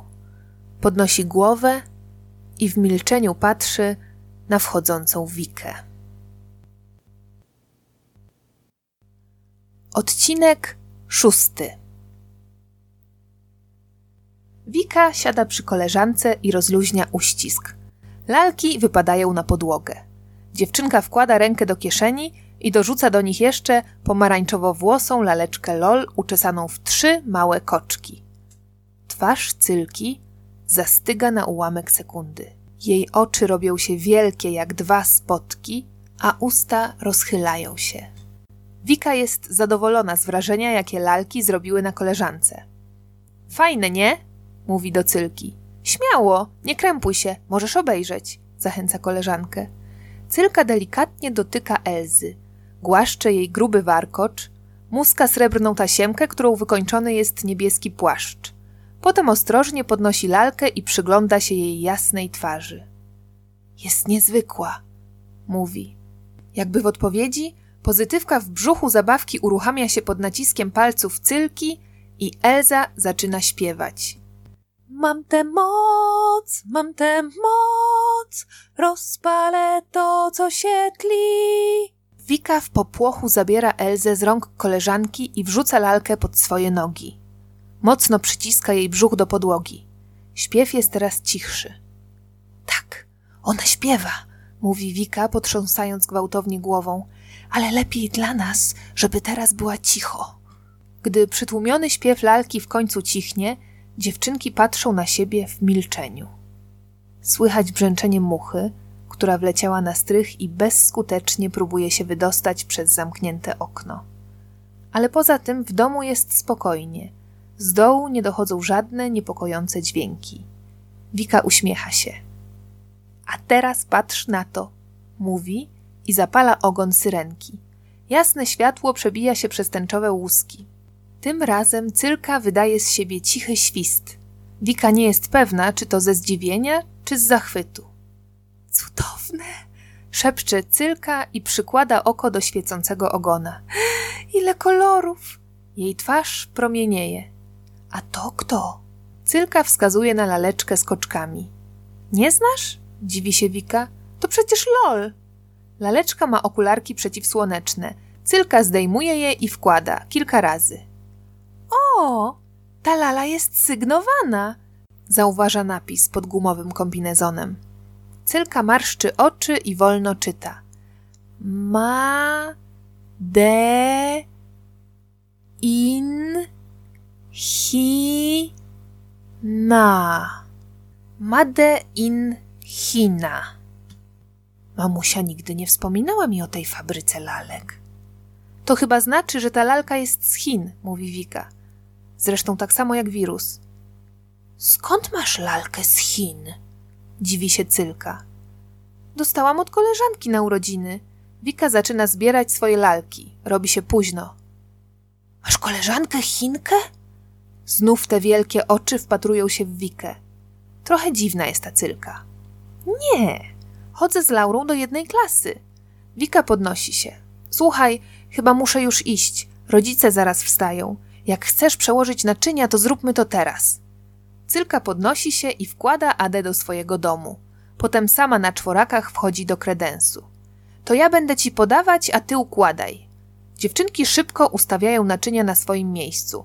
Po chwili ledwo się widzą, naczynia zajmują prawie całą powierzchnię. Przyjdziesz tu jeszcze? pyta Wika. Bardzo chętnie, odpowiada połowa twarzy Cylki. Drugą połowę zasłania waza i stos talerzy. Umiesz grać w szachy? pyta jeszcze Wika. Nie, ale możesz mnie nauczyć. Cylka macha wice i zasuwa tylną ściankę. Wika uśmiecha się do koleżanki. Gdy zostaje już tylko mała szparka, Cylka mówi jeszcze serwus i zupełnie znika za zasuniętą deską. Ser co? nie dosłyszała Wika. Zbiera lalki z podłogi. Zamyka nogą kredens i wychodzi ze strychu. Ma szczęście. Rodzice ciągle śpią. Po śniadaniu Wika gra z tatą w pędzące żółwie. Jej żółw jest czerwony. Tata chyba ma niebieskiego, ale jeszcze nie wiadomo. Dziewczynka siedzi nachylona nad zieloną planszą i gryzie paznokcie. Do pokoju wchodzi mama. Wika, będę dziś sprzątać na strychu. Wika, ciągle nachylona nad stołem, wolno odwraca głowę w stronę mamy. Mama powtarza. Słyszałaś, co powiedziałam? Idę sprzątać na strychu. Pomożesz mi? Chętnie, odpowiada dziewczynka, przesuwając niebieskim żółwiem dwa pola do tyłu. Potem patrzy na mamę. Tak, bardzo chętnie ci pomogę, mówi. Wika próbuje grać dalej, ale nie może się już skupić. A co będzie, jeśli mama otworzy kredens? Odnajdzie potłuczone naczynia, a nie daj Boże odkryje przejście do sąsiadów? Wika będzie musiała temu zapobiec. Dobrze, że idzie z mamą, będzie czujna. Tata wykłada kartę z żółtym żółwiem i dwoma plusami. Idzie dwa pola do przodu. Koniec, wygrałem! krzyczy i przykłada żółtego żółwia do narysowanej na mecie sałaty. Mniam, mniam, mniam, dobra sałatka. Eee, buczy niezadowolona dziewczynka. Myślałam, że twój jest niebieski. Tata śmieje się i wkłada sobie do ust słone paluszki. Po południu Wika z mamą wchodzą na strych. Mama niesie nożyczki, taśmę klejącą i czarny mazak. Słońce rozgrzało powietrze, na strychu jest teraz duszno. Wika czuje, jak jej ciało oblewa pot. Mama uchyla dachowe okna. Zniewolona mucha wylatuje na zewnątrz. Rześkie powietrze wypełnia przestrzeń i Wika może teraz swobodnie oddychać. Dziewczynka zerka w stronę kredensu. Drzwiczki są przymknięte.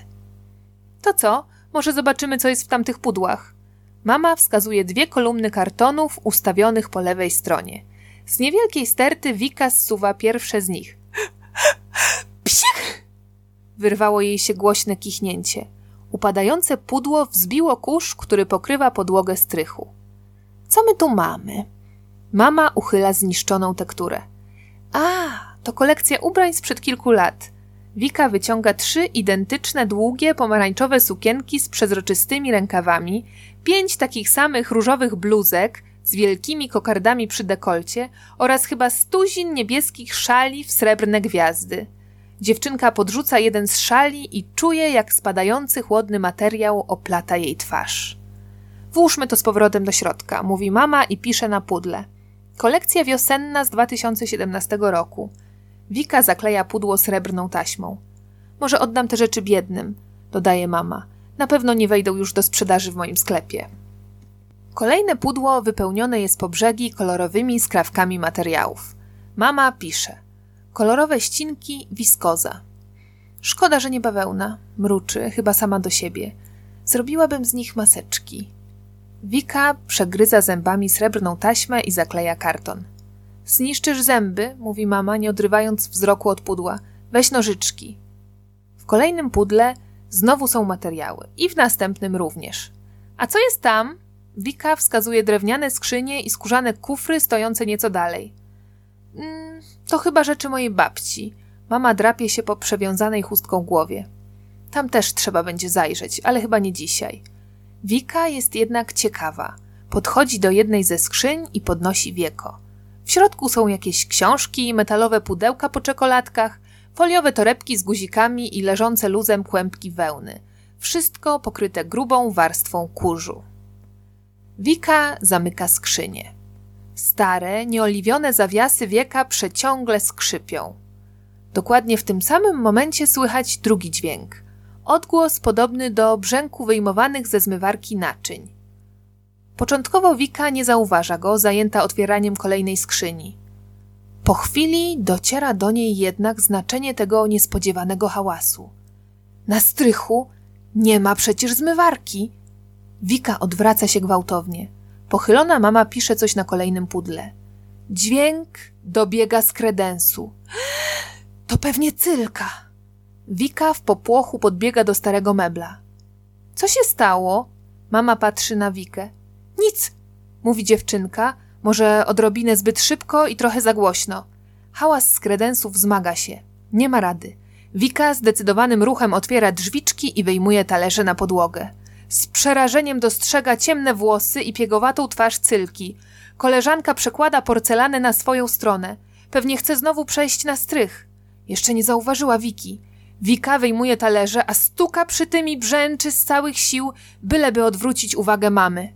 Uff! Cylka patrzy na Wikę. Chyba chce coś powiedzieć. Wika wkłada głowę do kredensu, kładzie palec na ustach i mocno kręci głową. Cylka przestaje przekładać naczynia, chyba rozumie. Potakuje i pomału zasuwa tylną ściankę kredensu. Możesz mi powiedzieć, co robisz? Wika słyszy nad sobą głos mamy. Wyjmuję naczynia z kredensu, odpowiada Wika. Mama marszczy brwi. Po co? Pyta. Wika nie wie, co odpowiedzieć. Nic nie przychodzi jej do głowy. Milczy więc. Mama też nic nie mówi. Siada na podłodze i bierze do ręki jeden talerzyk. Jakie ładne, mówi. Nie wiedziałam, że mamy w domu taką zastawę. Podnosi głowę i patrzy na kredens. To stary mebel, chyba jeszcze z czasów ludzi, którzy mieszkali tu przed moją babcią. Wika czuje, jak coś mocno zaciska jej się w brzuchu i nie pozwala złapać tchu. Więc porcelana jest taka stara? Mamo, zaczyna cicho, prawie szeptem. Bo ja. Wika czuje, jak do oczu napływają jej łzy. Nie może więcej mówić, więc wyciąga z kredensu wazę i podaje ją mamie. Mama zagląda do środka. Wyjmuje potłuczony talerzyk i rozgnieciony półmisek. Wika wbija wzrok w swoje mocno splecione dłonie. Nie rusza się. Mama wzdycha. Byłaś na strychu? Pyta. Tak. Dłonie Wiki splatają się jeszcze bardziej. Mama unosi brodę córki. Patrzy jej teraz prosto w oczy. Nie podoba mi się, że wchodzisz na strych bez pytania. Nie podoba mi się również, że potłukłaś te naczynia. Mama znowu wzdycha. Choć to się zdarza, mówi, trochę innym tonem. Wezmę je na dół i spróbuję skleić. Wika płacze. Przepraszam, chlipie. Mama skleja naczynia. Na talerzyku prawie nie widać śladu po pęknięciu. Przez środek przebiega tylko delikatna rysa. Półmiska niestety nie udaje się uratować.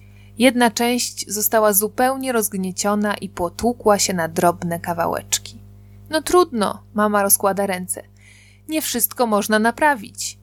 Nawet nie gniewa się na Wikę. Głaszcze ją po policzku. Wiem, że się nudzisz, gdy pracujemy, mówi spokojnie i dodaje niespodziewanie. Umówmy się, że możesz wchodzić na strych, ale pod warunkiem, że będziesz się bawić tylko w bezpiecznych miejscach. Bezpieczne miejsca to według mamy takie, w których nic nie spadnie wice na głowę. A jak już tam będziesz, to możesz przejrzeć pudła z rzeczami z twojego pokoju. Zobacz, co trzeba wyrzucić lub oddać, a co wolałabyś zachować. Wika przytula mamę. To całkiem dobry plan, szepcze jej do ucha. Dzięki, mamo. Wieczorem Wika wchodzi na strych. Mama jej pozwoliła. Dziewczynka chce odłożyć sklejony talerzyk na miejsce. Przy okazji sprawdzi, czy nie ma cylki. Zapala lampkę. Żarówka brzęczy i oświetla drogę do kredensu. Wika otwiera drzwiczki i odkłada talerzyk na pozostałe. Ładnie wygląda, jakby nigdy się nie potłukł. Dziewczynka pochyla się i mruży oczy. Gdy jej wzrok przyzwyczaja się do mroku, widzi, że deska z tyłu jest zamknięta. Pewnie cylka już śpi. Szkoda. Wika przekłada jednak rękę nad naczyniami i sama lekko rozsuwa ściankę. Nic nie widać. Zupełna ciemność. Coś jednak wypada na porcelanowy talerzyk. Wika słyszy ciche pacnięcie. Dziewczynka trochę po omacku podnosi zawiniątko. To kawałek papieru. Rozwija go. Mało widać, więc wstaje i zbliża się do lampki. W bladym świetle rozpoznaje, że papier jest kawałkiem gazety. Na marginesie Wika dostrzega napisane ołówkiem litery. To list! Od cyrki! Jaki ona ma piękny charakter pisma! Wika czyta. Miła Wiko, jeśli pozwolisz, odwiedzę cię w poniedziałek w porze poobiedniej. Łączę pozdrowienia. Cylka. Odcinek siódmy. Wika, wstawaj, już prawie dziewiąta. Tata wchodzi do pokoju córki i odsłania okno. Mocne światło pada na twarz dziewczynki i nie pozwala otworzyć oczu. Wika przekręca się na drugi bok. Śpię jeszcze, mówi spod kołdry. Wstawaj, zaraz jest msza. Musisz wcześniej zjeść śniadanie. Wika niechętnie podnosi się i człapie do kuchni. Tam czeka na nią kubek herbaty i kanapka z dżemem. A ty jeszcze w piżamie? Mama przechodzi do salonu i włącza telewizor. Wyszukuje na YouTube kanał archidiecezji. Pojawia się czarne okienko z napisem Transmisja zacznie się za 4 minuty. 4 minuty to jeszcze dużo czasu. Wika siada na krześle i zaczyna przeżuwać kanapkę. Msza zaraz się zacznie, a Wika nawet się nie przebrała. W zwyczajne niedzielę musi być ubrana, uczesana i po śniadaniu nie później niż pół godziny przed wyjściem do kościoła. A teraz po prostu sobie siedzi i je. Jeszcze dwa łyki herbaty, Ostatni kęs chleba. Wika wolno podnosi się i niespiesznie idzie się ubrać. Wkłada koszulkę, wciąga spodnie, związuje włosy i jest gotowa. W samą porę. Wika, zaczyna się, słyszy głos taty. Dzwonienie dzwonków, na ekranie telewizora pojawia się ołtarz i siwiejąca głowa księdza. To podobno biskup. Obok stoją ministranci, każdy w maseczce na twarzy. Rodzice wstali, Wika też. Mimo trudności, które niesie czas epidemii, spotykamy się dziś razem, aby wspólnie uczestniczyć we mszy świętej. Zaczyna biskup, ale jego usta pozostają zamknięte. Wika przygląda się z zainteresowaniem. Teraz biskup milknie, ale dla odmiany jego wargi zaczynają się poruszać. Po chwili słychać zarówno głos, jak i widać ruch warg, ale słowa wydają się nie zważać na ruchy ust, a może to raczej usta zbuntowały się przeciwko wypowiadanym słowom i poruszają się niezależnie od nich w takt tylko sobie znanej melodii. Wygląda na to, że biskupowi to nie przeszkadza. Msza toczy się dalej. To problem z transmisją, wyjaśnia tata, widząc zdziwioną minę Wiki. Dźwięk jest szybszy niż obraz. Po kilku minutach Wika przyzwyczaja się i nie zwraca już na to uwagi. Przez resztę mszy Wika próbuje się skupić, ale wolałaby być na mszy dla dzieci, takiej, na którą chodzą do kościoła. Ksiądz Tadeusz jest taki zabawny, pani Ewa gra na gitarze, wszyscy śpiewają i nawet można trochę pogadać z Laurą. Biskup nie uśmiecha się i trochę się zacina, ale to pewnie przez słabe połączenie. Zdjął okulary i coś tłumaczy. Mama i tata słuchają. Wika też próbuje. Ale kanapa jest bardzo wygodna. Przyjemnie zapada się pod ciężarem Wiki. Głowa dziewczynki powoli przechyla się na bok i zsuwa na podgłówek. Stopy odrywają się od podłogi i układają na miękkich poduszkach. Wika, usiądź proszę. Mama jak zwykle jest czujna. Dziewczynka podnosi się i z całych sił próbuje już się nie kłaść. Po mszy jest obiad i lody cytrynowe. Potem Wika gra na konsoli i trochę czyta. Dziewczynka nie idzie dziś na strych. Cylka przyjdzie dopiero jutro, to już niedługo. Jeśli pozwolisz, odwiedzę cię w poniedziałek w porze poobiedniej. Łączę pozdrowienia. Cylka. Wika jeszcze raz czyta kształtne litery. C w wyrazie cylka ma zakręconą spiralkę na górze. Wika wkłada liścik do kieszeni. Ciekawe, co według cylki oznacza pora poobiednia. Czy cylka je lunch tak jak Wika około trzynastej? A może późny obiad o szesnastej? Na pewno pora poobiednia kończy się, gdy zaczyna się pora kolacji, czyli musi być wcześniej niż o godzinie dziewiętnastej. Wika pójdzie na strych najwcześniej jak się da, najlepiej tuż po obiedzie. W poniedziałek rano Wika odrabia zadane ćwiczenia. Język polski, matematyka i przyroda. Pani Ania poinformowała rodziców, że planuje organizować z uczniami spotkania online, w czasie których będzie wprowadzać nowy materiał. Spotkania te mają na celu pomóc dzieciom w opanowaniu nowych treści, sprzyjać budowaniu poczucia przynależności do klasy oraz odciążyć rodziców w ich obowiązku nadzorowania nauki w domu. Tak napisała pani Ania w mailu do rodziców, który przeczytała Wika. Pierwsza lekcja z nauczycielką odbędzie się dopiero jutro, więc dziś Wika znów pracuje sama. Bardzo się spieszy. Nie jest pewna, czy nie pomyliła się w obliczeniach, ile błędów ortograficznych zrobiła w opowiadaniu i czy pająk krzyżak jest owadem. Ale to nie ma znaczenia. Mama woła na obiad. Wika biegnie do kuchni. Dziś spaghetti. Dziewczynka wciąga makaron i popija wodą. Potem tylko wstępuje do łazienki umyć ubrudzoną sosem twarz, chwyta pudełko z szachami i już biegnie na strych. Cylki nie ma. Spodziewała się tego, bo jest wcześnie. Kredens jest zamknięty, nic się nie zmieniło odkąd Wika była tu ostatni raz. Dziewczynka zagląda do środka. Tylna ścianka też jest zasunięta do samego końca. Dziewczynka pomału wyjmuje porcelanowe naczynia, bardzo ostrożnie, żeby już żadne się nie potłukło. Gdy wszystkie stoją na podłodze, odsuwa tylną ściankę. Po drugiej stronie dostrzega domek Ady. Lalka leży w swoim łóżeczku. Obok niej stoją czerwone buciki. Wika widzi również niewielki metalowy kubeczek z wodą. Może to ta miednica dla Ady, którą Cylka tak chciała mieć. Drzwiczki kredensu Cylki są zamknięte. Wika nie ma odwagi, aby je popchnąć. A co jeśli po drugiej stronie spotka rodziców koleżanki? Co im powie? Dzień dobry, mam na imię Wika, jestem państwa sąsiadką, koleżanką Cylki. Przeszłam przez dziurę w ścianie, proszę się nie obawiać, wydaje mi się, że nie zarażam. Lepiej poczekać, aż cylka sama je otworzy. Wika czeka. Na początku siedzi wpatrzona w kredens, ale po kilku minutach wstaje, przechadza się po strychu. Zagląda do pudeł, które tata wyniósł z jej pokoju.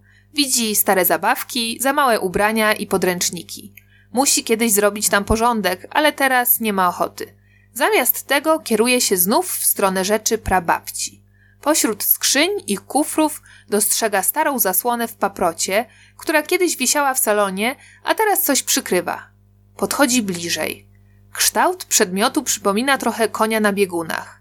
Dziewczynka zdejmuje zasłonę. Tumany kurzu wzbijają się w powietrze. Nie, to nie koń, to maszyna do szycia. Podobno, gdy mama była dziewczynką, babcia szyła jej sukienki. Wtedy nie było takiego wyboru w sklepach i ubrania szyło się samemu. Wika nawet widziała jedną z sukienek mamy, niebieską, z doszytymi na ramionczkach żółtymi kwiatkami. Mama chciała, aby Wika ją włożyła, ale dziewczynka odmówiła, nie była w jej stylu. Pewnie też gdzieś tu leży. Wika ogląda maszynę. Jest czarna i stoi na małym stoliczku. Dzień dobry, Wiko. Słyszy za sobą cichy głos. Dziewczynka odwraca się. Mimo, że czekała na Cylkę, jej nagłe pojawienie się na strychu przyprawia Wikę o dreszcz. Cylka jest dziś ubrana w szarą sukienkę do kolan i brązowe buty. Włosy ma splecione w warkocz. Co to? Koleżanka podchodzi bliżej i zagląda Wice przez ramię. O, maszyna do szycia! Jaka piękna! Cylka aż podskakuje z zachwytu. Moja mamusia miała podobną, dodaje, ale ją sprzedała. Kiedyś dużo szyła, nawet trochę mnie nauczyła, mówi. Umiesz szyć na maszynie? Wika jest pod wrażeniem. Umiem, mogłabym ci pokazać, ale chyba nie mamy materiału. Mamy! Wika zrywa się i biegnie do pudeł, które porządkowała z mamą. Na przykład tu pokazuje jeden z kartonów i rozrywa srebrną taśmę. Wyciąga kolorowe skrawki. Jaka cudna tkanina! Wika przykłada kawałek turkusowego materiału w białe łabędzie do swojego policzka. I jaka delikatna! To co mam uszyć? pyta. Wika zerka na leżącą na podłodze lalkę. Może coś dla Ady? proponuje. Dobry pomysł! Cylka uśmiecha się. Może płaszczyk? To nie powinno być trudne. Cylka sprawdza, czy w maszynie do szycia jest igła. Jest. Nici też są, choć niewiele. Może wystarczy. Jeszcze nożyczki? Są, mama nie zaniosła ich na dół. Cylka przykłada materiał do lalki, coś mierzy, potem wycina podłużny kształt. A masz jakąś tasiemkę? pyta jeszcze. Czy co mam? Wika nie rozumie. Czy masz jakąś wstążeczkę? Płaszczyk trzeba będzie jakoś związać. Wika chwilę stoi bez ruchu, a potem idzie do pudła w szare paski, które stoi koło konia na biegunach. To tam leżą ubrania, z których Wika już wyrosła. Dziewczynka znajduje swoją starą bluzę pumy. Bluza ma w kapturze biały sznurek. Wika wyciąga go. Nikt nie zauważy. Może być takie coś? pyta Cylkę. Cylka zerka z nadmaszyny do szycia. Bardzo dobre, kiwa głową i naciska stopą pedał. Szpulka zaczyna się kręcić. Dziewczynka wsuwa pod igłę kawałek materiału w łabędzie. Tuk, tuk, tuk, tuk. Maszyna turkocze, znacząc na materiale biały ściek. Chwila przerwy. Cylka przekłada materiał i znów naciska pedał. Tuk, tuk, tuk, tuk, tuk. Jeszcze tasiemka, mówi i zawija w materiale biały sznurek. I znowu tuk, tuk, tuk, tuk. Gotowe. Zadowolona Cylka wyjmuje spod igły płaszczyk. Wika przynosi Adę. Dziewczynki narzucają jej na ramiona nowe ubranie. Zawiązują pod brodą biały sznureczek. Ada wygląda pięknie. Jej czarne loki opadają teraz na białe łabędzie. Jestem bardzo szczęśliwa, mówi Cylka i przytula Adę. Odcinek ósmy. Dziewczynki grają w szachy. Wika pokazuje Cylce figury szachowe. To hetman, to wieża, to goniec, a to król. Cylka kiwa głową, starając się zapamiętać ruchy poszczególnych figur. Jednak ciągle się myli. Nie, to goniec, a nie wieża, poprawia ją Wika. Nie możesz nim iść prosto do przodu. A to skoczek, pamiętasz? On porusza się w kształcie litery L. Pochylona nad szachownicą Cylka marszczy czoło. A tak, rozumiem. Mówi i niepewnie przesuwa kolejną bierkę. Pierwszą partię wygrywa Wika, drugą też. Nie martw się. Wika kładzie cylce dłoń na ramieniu. Dopiero zaczynasz. Początki zawsze są trudne. Wika chce jeszcze coś dodać, ale przerywa, bo cylce bardzo głośno burczy w brzuchu. Jesteś głodna? pyta. Nie jadłaś obiadu? Cylka rumieni się i spuszcza oczy. Jadłam, pewnie, że jadłam, mówi cicho. No tak, ale teraz przecież jest pora podwieczorku, prawda? Wika puszcza oko do cylki. Poczekaj chwilkę, przyniosę coś dobrego. Wika pospiesznie schodzi ze strychu i idzie do kuchni. Rodzice pracują, więc nikt nie widzi, jak Wika otwiera zamrażalnik. Jeszcze są, uśmiecha się zadowolona. Wyjmuje z szuflady dużą łyżkę i dwie małe łyżeczki i wraca na strych. Co to jest? Wielkie oczy cylki wpatrują się w plastikowe pudełko. Jak to co? Lody cytrynowe. Wczoraj trochę zjedliśmy, ale jeszcze zostało. Wika z trzaskiem otwiera wieczko. Cylka wkłada palec w sam środek białej masy, ale zaraz go wyjmuje. Ale zimne, mówi patrząc na Wikę.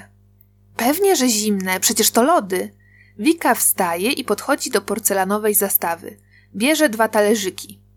Trochę zakurzone, ale trudno. Dziewczynka wyciera talerzyki swoją koszulką. O, teraz ładnie się błyszczą. Doskonale, mówi i nakłada na każdy talerzyk porcję lodów. Proszę, podaje cylce i zagłębia łyżkę w swojej części. Mmm, bardzo dobre, mówi z pełnymi ustami.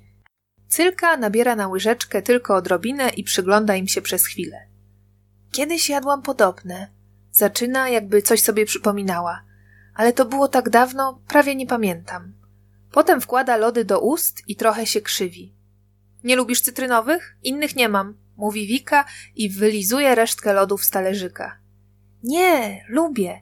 Bardzo mi smakują, ale są takie kwaśne i słodkie jednocześnie. Cylka odgarnia z twarzy kosmyki włosów i nabiera na łyżkę kolejną porcję. A potem przestaje mówić. Po prostu je. Wika przygląda się koleżance w milczeniu. Cylka połyka kawałki w całości. Nie czeka nawet, aż rozpuszczą jej się w ustach. Bo rozboli cię gardło, ostrzega Wika. Cylka jakby nie słyszy. Jej talerzyk jest już prawie pusty. Dziewczynka patrzy na rozpuszczone lody, których nie jest w stanie nabrać na łyżeczkę. Odkłada talerzyk. Bardzo dziękuję za pyszny podwieczorek, mówi cicho i niespodziewanie oświadcza. Wiesz, ja piszę wiersze. Naprawdę? Cylka kolejny raz zaskakuje dziś Wikę. Tak, gdy nie ma mamusi, a babunia śpi, biorę ołówek, szukam jakiegoś papieru i piszę sobie. Bardzo to lubię. Mieszkasz z babcią? dopytuje Wika. Tak, z babunią i mamusią. Babunia jest już bardzo stara, prawie cały czas leży. Czytam jej książki, bo nie ma okularów. Z nami też kiedyś mieszkali babcia z dziadkiem, odpowiada Wika, ale wyjechali do mojej cioci, do Anglii. Cioci urodził się dzidziuś i babcia chciała jej pomóc. Cieszę się, że im się udało. Cylka kiwa głową i szeroko otwiera swoje czarne oczy. Wika nie jest pewna, co Cylka miała na myśli. A powiesz mi jakiś swój wiersz? prosi. Koleżanka zamyka oczy i przez chwilę nic nie mówi. Potem przyciska do siebie Adę w płaszczu z łabędziowym wzorem i recytuje. Ada. Czasem jestem smutna. Tak chyba być musi. Moja lalka Ada jest od pierwszej mamusi. Druga moja mamusia uszyła Adzie sukienkę. Kiedy bywam smutna, biorę Adę za rękę. A gdy nagle, znienacka, złych ludzi słychać głosy, to pod kocem się chowam i twarz wtulam w jej włosy. I choć nadal drżę cała, lęk mną już nie włada, bo obok mnie czuwa moja lalka Ada. Na strychu jest zupełnie cicho. Powietrze jakby zgęstniało i nie pozwala przebić się żadnym dźwiękom z zewnątrz. Wika siedzi wpatrzona w cylkę.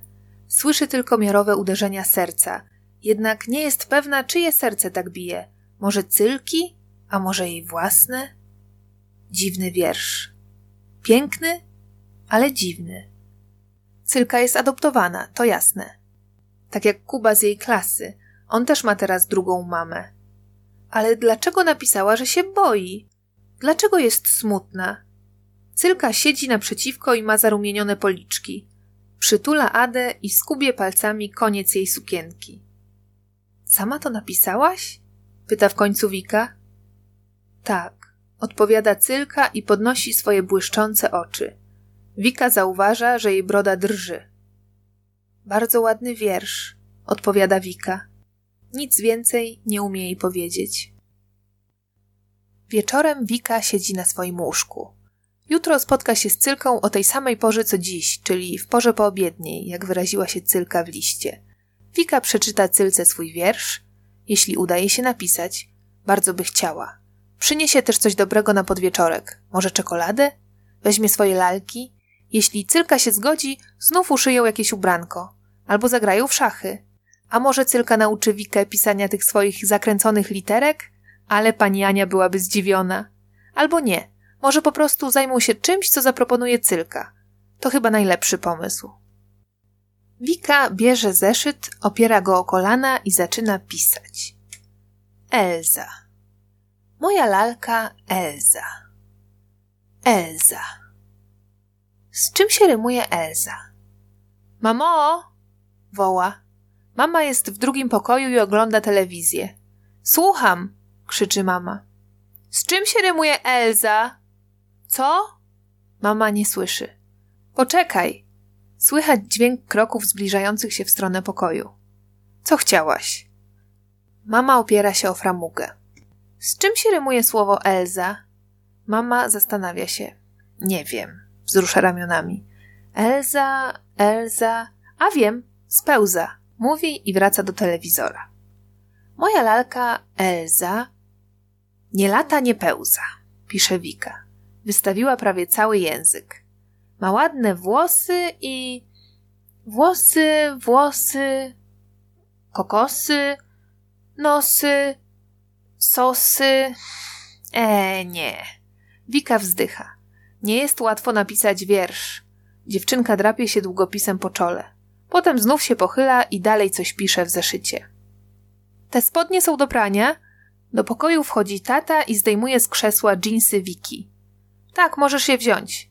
Dziewczynka dalej pochyla się nad zeszytem. Tata wyjmuje z kieszeni spodni kawałek gazety. To list od cylki. Wika zrywa się na równe nogi i wyjmuje tacie list z rąk. Skąd to masz? pyta tata. Ze strychu, odpowiada szybko Wika. Mogę zobaczyć? Tata jest wyraźnie zaciekawiony i próbuje zabrać Wice papier. Dziewczynka jednak mocno trzyma gazetę i kciukiem zasłania margines zapisany kształtnymi literami cylki. To bardzo stara gazeta, zobacz. Tata pokazuje napis. O, tutaj pewnie była jej nazwa. Może kurier. Na oderwanym kawałku widać tylko końcówkę. Urier. Nieco niżej, drobnym druczkiem napisana jest data. Wika mruży oczy i czyta na głos. 27 kwietnia 1944 rok. To chyba było dawno temu, co? Dziewczynka patrzy na tatę. Tak, tata kiwa głową. Nawet bardzo dawno temu, a dokładnie w czasie wojny. Naprawdę? Widzę trudno w to uwierzyć. Dlaczego Cylka napisała liścik na tak starej gazecie? Naprawdę, odpowiada tata. Wojna skończyła się dopiero w 45. Nie zgub tego, dodaje. To cenna pamiątka z tamtych lat. Wika przełyka ślinę i kiwa głową, nie odrywając wzroku od gazety. Na pewno nie zgubię. Swoją drogą, mówi jeszcze tata, musieli mieć w tej drukarni gazet bardzo dobry papier. Zobacz, tyle lat, a on wcale nie pożółkł. Gazeta jest tak biała, jakby dopiero co była przyniesiona z kiosku. Niewiarygodne. Tata kręci głową, a potem zarzuca sobie spodnie na ramię i wychodzi z pokoju. Odcinek dziewiąty. Mateusz, jestem. Maja, jestem. Laura, jestem. Antek, nie ma go. Był przez chwilę, ale się rozłączył. Może zaraz wróci. Kuba, jestem. Franek, jestem. Wika, Wika, Proszę pani, ona jest, ale ma wyłączony mikrofon. Jestem, jestem. Wika pospiesznie uruchamia mikrofon i kamerkę i macha do wychowawczyni oraz dzieci z klasy. Zaczyna się pierwsza lekcja online. Kochani, bardzo miło mi Was widzieć po tak długiej przerwie. Na początku chciałabym Wam wszystkim podziękować, że tak pięknie pracujecie. Dziękuję za wszystkie nadesłane mi prace. Wszystko czytam, sprawdzam i jestem z Was dumna. Pani Ania spięła dziś włosy w kok. Miło uśmiecha się do dzieci. Za jej plecami widać półkę z książkami i kawałek drzwi. Wika siedzi przy biurku przed laptopem taty. Otworzyła podręcznik tam, gdzie prosiła nauczycielka. Dzieci kolejno czytają wskazane przez panią fragmenty. Wika kończy wiersz o Elzie. Wiko, jesteś tam? Teraz twoja kolej, słyszy głos pani Ani. Wika odkłada zeszyt i zagląda do książki. Nie wie, gdzie zacząć czytać. Może tu? Dziewczynka czyta. A wróbelek wrócił późno. Przed chwilą to czytałam. Na ekranie pojawia się Maja. Wika nie wie, co odpowiedzieć. Na wszelki wypadek wyłącza mikrofon i kamerkę. Wiko, jesteś tam? Twarz nauczycielki znów zajmuje cały ekran. Jestem! Wika uruchamia mikrofon. Widzę, że nie uważałaś. Następnym razem postaraj się proszę słuchać uważnie również tego, co czytają koledzy. A teraz zacznij od zdania Żółta róża nie chce kłótni. Dziewczynka pospiesznie szuka wskazanego przez nauczycielkę fragmentu.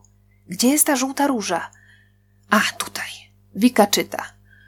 Żółta róża nie chce kłótni, nie chce kłótni, też wiewiórka. Królik skacze przez pagórki, a jaskółka czyści piórka. Dziękuję, Wiko. Teraz Antoś. Wice zaschło w ustach. Idzie do kuchni po wodę. Po lekcji miał być obiad, ale nie było. Ostry zapach spalenizny dotarł nawet do pokoju Wiki. Zajęta rozmową mama zapomniała wyłączyć gotujący się ryż. Pozostała po nim czarna skorupa na dnie garnka i mnóstwo dymu. W domu pootwierano wszystkie okna i drzwi. Tata zalał przypalony garnek wodą i długo szorował drucianą szczotką zwęglone dno. Mama na prędce naszkowała jajecznicę ze szczypiorkiem. Wika zdążyła porządnie zgłodnieć, więc chętnie je. Niespodziewanie słychać hałas na strychu. Co to było? Mama zastyga z widelcem przy ustach. Może jakiś ptak wleciał do środka. Zamknęłaś okna? pyta tata. Nie pamiętam. Chyba tak. Mama wzrusza ramionami. Pójdę sprawdzić. Tata odsuwa krzesło i wstaje. Ja pójdę. Wika zagradza mu drogę. Już skończyłam. Dziewczynka pospiesznie wkłada sobie resztkę jajecznicy do ust. I tak chciałam tam iść, woła wychodząc z kuchni. Na strychu Wika znajduje cylkę siedzącą obok przewróconego konia na biegunach. Przepraszam cię, Wiko, zaczyna koleżanka. Nie było cię, więc pomyślałam, że uprzyjemnię sobie oczekiwanie jazdą na koniku. Mam nadzieję, że się o to nie gniewasz. Niestety spadłam i stłukłam nogę. Trochę boli. Wika widzi, że z kolana cylki cieknie stróżka krwi. Poczekaj, mówi i zbiega na dół. Apteczka jest w łazience. Wika podstawia sobie taboret i zdejmuje niewielką kosmetyczkę z górnej półki. W środku znajduje plaster i wodę utlenioną. Z szafki mamy wyjmuje jeden wacik. Wszystko wkłada do obszernej kieszeni w swojej bluzie. Wraca na korytarz. Jeszcze wstąpi do pokoju. Z biurka zabiera zeszyt, a z szuflady wyjmuje tabliczkę mlecznej czekolady Milka, którą wczoraj znalazła w kuchni i przezornie zabrała do swojego pokoju. Potem wbiega na strych. Wika pochyla się nad kolanem koleżanki i starannie wyciera skaleczenie watą nasączoną wodą utlenioną. Cylka zacisnęła usta, poczerwieniała, ale nie wydaje z siebie żadnego dźwięku. Wika dmucha na skaleczenie i przykleja plaster. Już po wszystkim. Do wesela się zagoi, uśmiecha się. To na osłodę, dodaje, pokazując koleżance tabliczkę czekolady. Wika odwija fioletowy papier. Cylka patrzy z zainteresowaniem. Jej oczy błyszczą. Dziewczynki w milczeniu zjadają całą tabliczkę. Cylka trochę więcej niż Wika, bo po sycącym obiedzie Wika nie miała aż takiej ochoty na słodycze. Napisałam wiersz o Elzie. Wika otwiera zeszyt. Chcesz posłuchać? Pewnie. Cylka krzyżuje nogi i opiera się o kredens. Wika wstaje. Elza. Moja lalka Elza nie lata, nie pełza, ale ładnie śpiewa, kiedy szumią drzewa i ma piękne włosy, które są jak kłosy. Lubię moją lalę, bo z nią jest wspaniale. Wika skończyła czytać i czeka na reakcję koleżanki. Brawo! Piękny wiersz! Cylka klaszcze w dłonie. Naprawdę? Podoba ci się? Bardzo się cieszę. Wika kłóca przy koleżance i obejmuje swoje kolana. Wiesz, dokończyłam go pisać dzisiaj w czasie lekcji z panią Anią, dodaje trochę ciszej i chichocze. Cylka nie śmieje się. W czasie lekcji? Z panią Anią? Masz swoją nauczycielkę? Pyta. No pewnie, że mam, tak jak każdy. Wika nie rozumie dziwnych pytań koleżanki. Ja nie mam, odpowiada Cylka. Jak to nie masz? Tym razem Wika jest zdziwiona. A, nie chodzisz jeszcze do szkoły, tak? No tak, Cylka jest po prostu młodsza od Wiki. Tak, nie chodzę do szkoły. Nigdy nie chodziłam. Cylka roluje w palcach sreberko po czekoladzie. Ale przecież umiesz pisać i czytać. To jak się nauczyłaś? Mamusia mnie uczyła, odpowiada Cylka. Codziennie po trochu. Czytania i pisania. No to masz fajnie, Wika kiwa głową. Jak pójdziesz do szkoły, będziesz dużo lepsza od pozostałych. Ja uczyłam się wszystkich liter dopiero w szkole. Zaczynaliśmy od O. Wika układa usta w dziubek, przypominając sobie, jak pani Ania kazała im ćwiczyć wymowę głoski O przed lustrem. A może pobawimy się w szkołę, chcesz? Zobaczysz, jak to jest w czasie prawdziwej lekcji. Cylce bardzo podoba się ten pomysł. Wika podnosi się. Czekaj, potrzebna nam będzie tablica. Mówi rozglądając się. Gdzieś tu powinna być. Wśród starych zabawek wyniesionych z pokoju Wika dostrzega drewnianą tablicę do pisania ze sznurem czerwonych koralików rozpiętym między nóżkami. Nawet zostało trochę kredy, zauważa zadowolona. Dziewczynki ustawiają tablicę.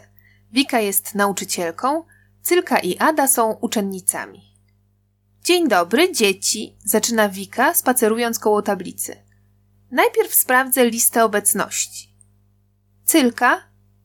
Cylka uśmiecha się lekko. Na migi pokazuje koleżance, że nie wie, co ma robić. Musisz powiedzieć jestem, pouczają cicho Wika. Cylka mówi więc jestem. Ada? Wika patrzy teraz na lalkę. Cylka zerka najpierw na Wikę, a potem również na siedzącą obok lalkę, ale Ada milczy. Jestem, odpowiada niepewnie Cylka. Dobrze, dzieci. Kto chciałby zapisać temat? Wika patrzy z góry na swoje dwie uczennice. Ja mogę, zgłasza się Cylka. Wika podaje jej kredę. Co mam napisać? pyta cicho. Wika instruuje koleżankę. Na środku napisz w klasie. Cylka pisze. Jak ona pięknie pisze. Litera W zakręca się w jednym miejscu jak ślimak. Teraz nieco niżej napisz temat. Wika dyktuje. Wiosenne zmiany w przyrodzie. Jak zapisać słowo przyroda? pyta Cylka. Wika nie wie. Może przez RZ. Przez RZ, mówi. Cyrka zapisuje i podaje kredę nauczycielce. Chce wrócić na swoje miejsce. Zapomniałyśmy o dacie, zauważa Wika. Cylka wraca do tablicy. Mm, dzisiaj jest 30 kwietnia, prawda? Upewnia się. Wika potwierdza skinieniem głowy. Cylka pisze w rogu tablicy. 30 kwietnia 1944 rok. Wika patrzy na datę. To ten sam rok, który był w gazecie z liścikiem. Chcesz się bawić w wojnę? pyta koleżankę. Twarz Cylki robi się poważna. Nie. Chcę się bawić w szkołę, odpowiada. No to może zmienimy ten rok, pyta Wika. Cylka rozpogadza się. Masz bardzo dobry pomysł. Zmieńmy ten rok, mówi pewnym głosem. Ale na jaki? Może na 1950? Albo 1960? Proponuje. Wika drapie się po głowie. Nie bardzo rozumie. A może napiszmy po prostu 2020? Pyta koleżankę. 2020? Powtarza za Wiką Cylka. No dobrze, niech tak będzie. Zgadza się i dodaje. Aż mam ciarki na plecach. Wika nie wie, dlaczego Cylka ma ciarki ale to nieważne, bo w końcu zapisały datę i teraz będzie lekcja o wiosennych zmianach w przyrodzie. A potem Wika przepyta Cylkę z tabliczki mnożenia. Przed kolacją dziewczynki żegnają się. Cylka przechodzi na swoją stronę i macha do koleżanki. Wszystkie porcelanowe naczynia wracają na swoje miejsce. Cylka kiwa do Wiki i uśmiecha się. Bardzo lubię się z tobą bawić, wyznaje. Ja z tobą też, odpowiada Wika. A może następnym razem to ty odwiedzisz mnie? proponuje nagle Cylka. Z chęcią! Wika bardzo się cieszy z tej propozycji. To do jutra. Zapraszam do siebie na herbatkę. Cylka znika za powoli zasuwającą się tylną ścianką kredensu. Wika podnosi się. Trzeba tu jeszcze posprzątać. Podnieść papierek po czekoladzie i odstawić na miejsce tablicę. A, jeszcze konik. Ciągle leży przewrócony po upadku cylki. Wika próbuje postawić zabawkę, ale zauważa, że płozy wsunęły się za kredens i zaklinowały między meblem a ścianą. Wika szarpie konia bezskutecznie. Trzeba trochę odsunąć kredens. Czy da radę? Wypełniony naczyniami jest bardzo ciężki. Wika napiera na mebel całym ciałem. Wprowadzona w ruch porcelana pobrzękuje. Uff, kredens drgnął. Dziewczynka stawia konika, wygładza czarną grzywę. Potem znowu odwraca się w stronę kredensu, aby przesunąć go na swoje miejsce. Zamiast tego zatrzymuje się jednak wpatrzona w pustą ścianę, którą odsłoniła przesuwając mebel. W miejscu, w którym Wika spodziewała się zobaczyć dziurę, będącą tajnym, ukrytym za kredensem przejściem do domu Cylki, są po prostu cegły. Ułożone przed laty, jedna na drugiej i sklejone zaprawą murarską, zajmują całą przestrzeń, od podłogi aż do sufitu. Odcinek dziesiąty. Wika wyjmuje z kredensu porcelanę. Zbliża się pora spotkania z Cylką, na które z niecierpliwością czekała od wielu godzin. Jeszcze nie jest pewna, co jej powie. Niczego nie jest już pewna. Nawet tego, że jej odkrycie jest prawdą.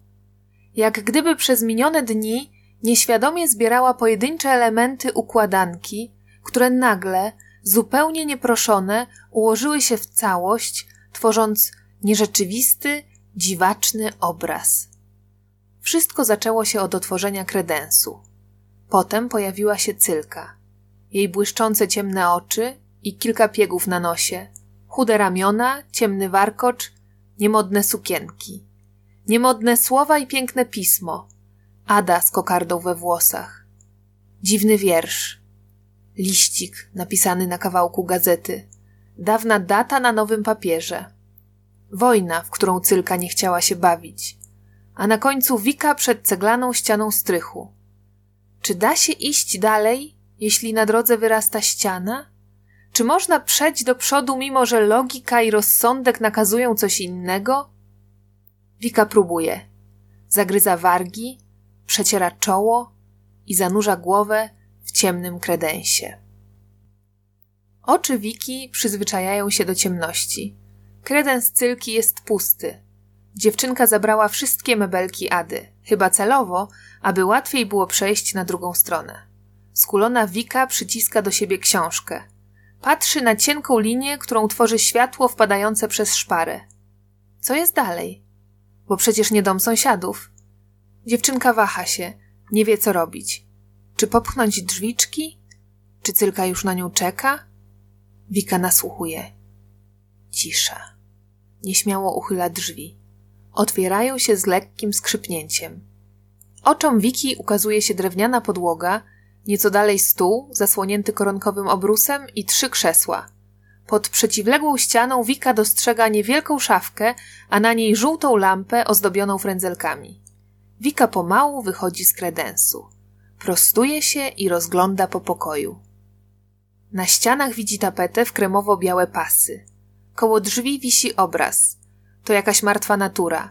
Wazon z różami, obok talerz pełen owoców. W kącie pokoju stoi biały piec kaflowy, podobny do tego, który Wika widziała kiedyś w muzeum. Dziewczynka patrzy na okna. Trzy duże, prostokątne okna w białej futrynie. Dziewczynka czuje nieznaczne ukłucie w klatce piersiowej, jakby przeczucie istnienia czegoś bliskiego, dobrze znanego, ale mimo to nieuchwytnego. Uczucie to podobne jest do tego, które towarzyszy jej, gdy znajduje na strychu starą zabawkę z dzieciństwa, o której istnieniu dawno już zapomniała. Dziewczynka podchodzi do jednego z okien. Ostrożnie odsuwa firankę i wygląda na zewnątrz. Świeci słońce, więc Wika mruży oczy. Widzi ulice i sąsiednie domy z czerwonej cegły. I znów pojawia się to samo lekkie ukłucie gdzieś w środku, przebłysk, jak krótkie światło lampy błyskowej w aparacie fotograficznym, które na ułamek sekundy oświetla przedmiot, aby później pogrążyć go w mroku. Wika przykleja czoło do szyby. Liście na drzewach są duże i zielone, na pobliskim krzaku kwitnie bez. Po ulicy pospiesznym krokiem idzie starszy mężczyzna w kapeluszu.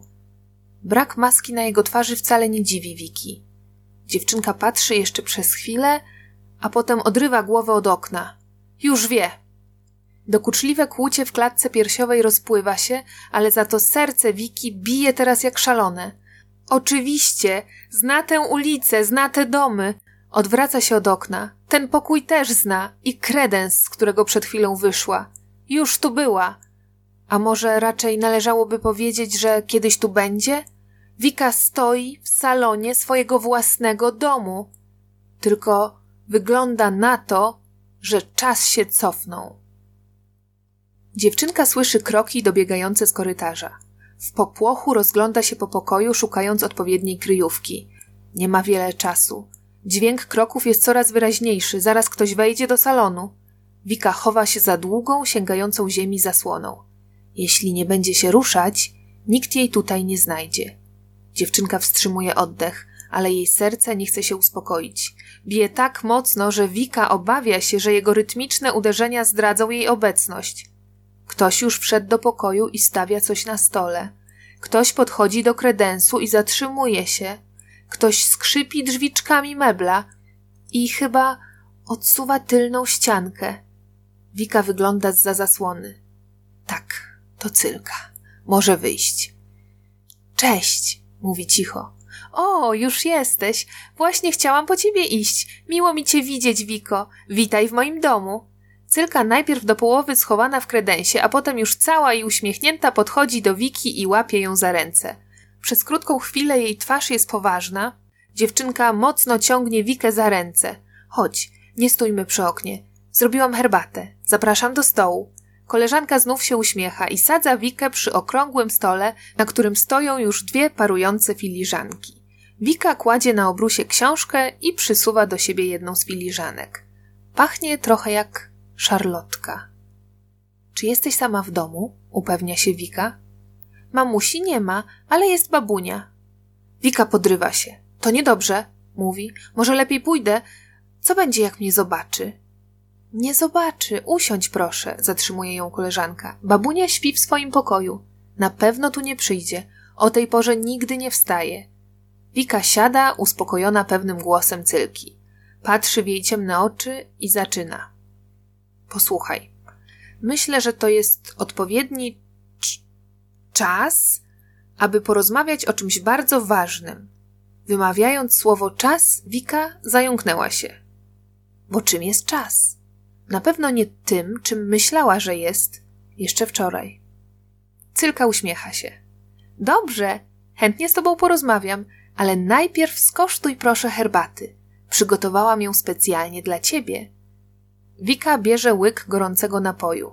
Oczy Cylki uważnie śledzą każdy ruch koleżanki. Wika parzy się w język. Musi pić ostrożniej. Pomału bierze kolejny łyk. Herbata jest dobra, ale nie taka, jaką pije w domu. Ta zrobiona przez Cylkę smakuje trochę jak woda z delikatną nutą jabłka. Dziewczynka odkłada filiżankę na spodeczek. Ciągle czuje na sobie wzrok Cylki. Bardzo dobra, mówi Wika, patrząc na wirujące fusy, które wzbiła podczas picia. Ale co to właściwie jest? To herbatka ze skórek jabłkowych, odpowiada Cylka. Sama obierałam jabłka i suszyłam obierki. Potem je kroiłam i dziś dla ciebie zalałam gorącą wodą. Cylka też bierze łyk herbaty. To bardzo zdrowy napój, tłumaczy. Dobry na przeziębienie. pomaga też utrzymać zdrowe serce i działa uspokajająco. To się dobrze składa, mówi Wika. Nawet bardzo dobrze, bo to, co chcę ci powiedzieć, może cię trochę zdziwić, zdenerwować, a nawet zaszokować. Wika chwyta chudą dłoń koleżanki i patrzy jej w oczy. Powiedz proszę, jaki mamy rok? pyta. Cylka wygląda na zaskoczoną. 1944, nie wiesz tego? Dziewczynka krótko przygląda się wice, a potem sięga po leżącą na stole książkę i woła. Jaka piękna książka! Jaka kolorowa okładka! Chyba dopiero teraz ją zauważyła. Cylka czyta tytuł. Polskie wiersze dla dzieci. Chciałam ci pokazać, bo pomyślałam, że może ci się spodobać, mówi Wika. Sama piszesz wiersze. A poza tym chciałam mieć jakiś dowód. Dowód? Dziwi się Cylka, przewracając kolorowe strony książki. O, kaczka dziwaczka, mówi uśmiechając się szeroko. To znam. Po chwili zerka na Wikę. Dowód na co? pyta. No właśnie. Wika wzdycha głośno i znów mocno ściska dłoń koleżanki. Cylka odkłada książkę na stół. Odkryłam coś zaskakującego. Wika znów słyszy uderzenia własnego serca. Wydaje mi się, że. Że nie jesteś moją sąsiadką. Naprawdę? To kim w takim razie? Ja tu mieszkam, a jeśli ty mieszkasz w domu obok, to kim jesteś, jeśli nie moją sąsiadką? Oczy cylki są duże i lekko rozbawione. Chodzi o to, Wika zupełnie nie wie, jak to wyjaśnić. Chodzi o to, że ja nie mieszkam w domu obok, tylko, tylko wydaje mi się, że mieszkam w tym samym domu. Tym samym domu, co ty, dodaje. Oczy cylki są bardzo ciemne i bardzo duże. Dziewczynka marszczy nos. Nic nie rozumiem, mówi cicho. Wydawało mi się, że oprócz babuni, mamusi, mnie i kilku myszy, nikt tu więcej nie mieszka. Masz rację, teraz tak, znaczy kiedyś tak. Właściwie ech, trudno to wyjaśnić. Wika wstaje i zaczyna przechadzać się po pokoju. Podchodzi do kredensu. To wszystko przez niego. Mocno uderza w stary mebel i znów wraca do cylki. No dobra, dość tego owijania w bawełnę. Powiem ci prosto z mostu, bez ogródek, czy. Jak to było? Wyłożę kawę na ławę. Wika przypomniała sobie nagle wszystkie wyrażenia, które musiała kiedyś napisać w jednym z ćwiczeń z języka polskiego. Tutaj, u ciebie, jest rok 1944, mówi patrząc Cylce prosto w oczy. Ale tam, u mnie, po drugiej stronie kredensu, jest rok 2020. Uff, powiedziała to. Wika opada na krzesło. Cylka przekrzywia głowę i uśmiecha się szeroko. A pokażesz mi swój wideotelefon? pyta. Jaki znowu wideotelefon? Wika nie rozumie. No taki do rozmów wideo. Z obrazem. Cylka nadal się uśmiecha. Czytałam o tym w książce. Tak ma podobno być w przyszłości. Ludzie będą mogli widzieć się na odległość. Wyobrażasz to sobie? Nie mam żadnego wideotelefonu, odpowiada Wika. Zwykłego telefonu też zresztą nie ma. Rodzice nie chcą jej kupić. Mówią, że to niepotrzebny gadżet dla dziewczynki w jej wieku. I nie przekonuje ich nawet to, że prawie wszystkie dzieci z klasy mają już swoje telefony, a Laura nawet taki z obudową w kotki. A robot sprzątający masz? pyta dalej Cylka. Taki, który sam wyciera kurze, pierze i gotuje. Pokażesz mi, jak myje podłogę? A może umie obierać jabłka? Wika kręci głową. A latasz na wrotkach? Cylka nie przestaje pytać, nie czeka nawet na odpowiedź. A na motocyklu? Może polatamy razem? Wika przeczesuje włosy dłonią. No jasne, Cylka jej nie wierzy. Chyba myśli, że to kolejna zabawa. Wika sięga więc po przyniesioną książkę. To jej ostatnia szansa. Ja nie żartuję. Mówię poważnie. Naprawdę jestem z roku 2020. Zobacz tu. Wika pokazuje wpis na pierwszej stronie. Cylka czyta. Kochanej Wice, za wytrwałą pracę w roku szkolnym 2018 2019 Wychowawczyni. Dostałam tę książkę od mojej nauczycielki na koniec roku szkolnego. Wika kuca teraz przy cylce i potrząsa jej rękę. Uwierz mi, proszę! Cylka patrzy raz na Wikę, raz na książkę. Przez chwilę milczy i wreszcie mówi. No dobrze, skoro uważasz, że mieszkasz w tym samym domu co ja, to powiedz mi proszę, gdzie jest kuchnia. Wika pokazuje. Tu, na prawo za tymi drzwiami, a tam jest korytarz. Z jednej strony są drzwi wejściowe, z drugiej balkon. Po prawej stronie od drzwi jest mały pokoik. Ja tam mieszkam. Znaczy, będę mieszkać kiedyś, jak się urodzę. Po lewej stronie jest trochę większy pokój, to pokój moich rodziców i schody na strych. To tam stoi kredens w moich czasach. Tam się spotykamy po mojej stronie. Byłaś przecież na strychu. Pewnie jest taki sam jak ten u ciebie. Wika patrzy z zadowoleniem, jak jej słowa robią na cylce coraz większe wrażenie. Dziewczynka lekko rozchyliła usta i chłonie każde słowo. A gdy Wika przestaje mówić, cylka w milczeniu rozkłada książkę z wierszami, jeszcze raz czyta wpis pani Ani i kręci głową. Potem na ostatniej stronie znajduje rok wydania 2019. Cylka patrzy na Wikę jej oczy błyszczą, policzki są zaróżowione. Ale heca! mówi z uśmiechem i odkłada książkę. Odcinek jedenasty. Wika chce skorzystać z okazji i rozejrzeć się trochę w tym 1944 roku, skoro już się w nim znalazła. Do kolacji zostało jeszcze trochę czasu, dziewczynka zdążyłaby nawet pójść na spacer po okolicy.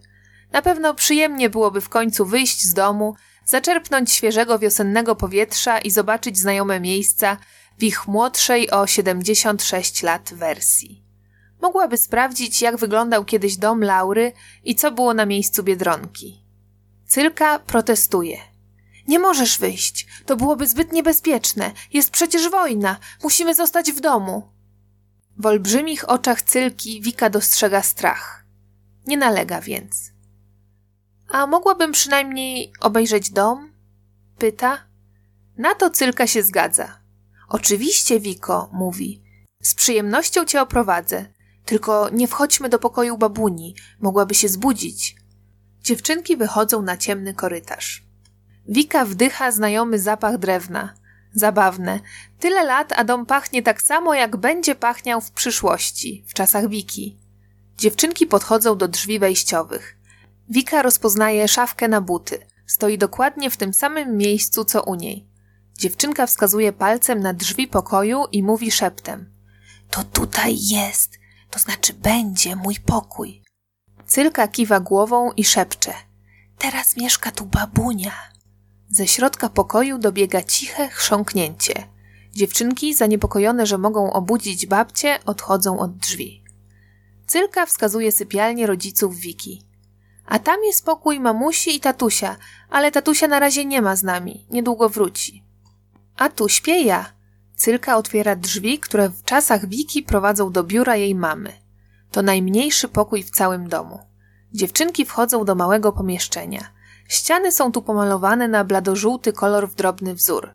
W pokoju nie ma wielu mebli. Wika widzi biurko, niewielką szafkę i metalowe łóżko nakryte kocem w kratkę. Na łóżku siedzi Ada w towarzystwie jakiegoś misia. Miś ma czarny sweterek i naderwane uszko.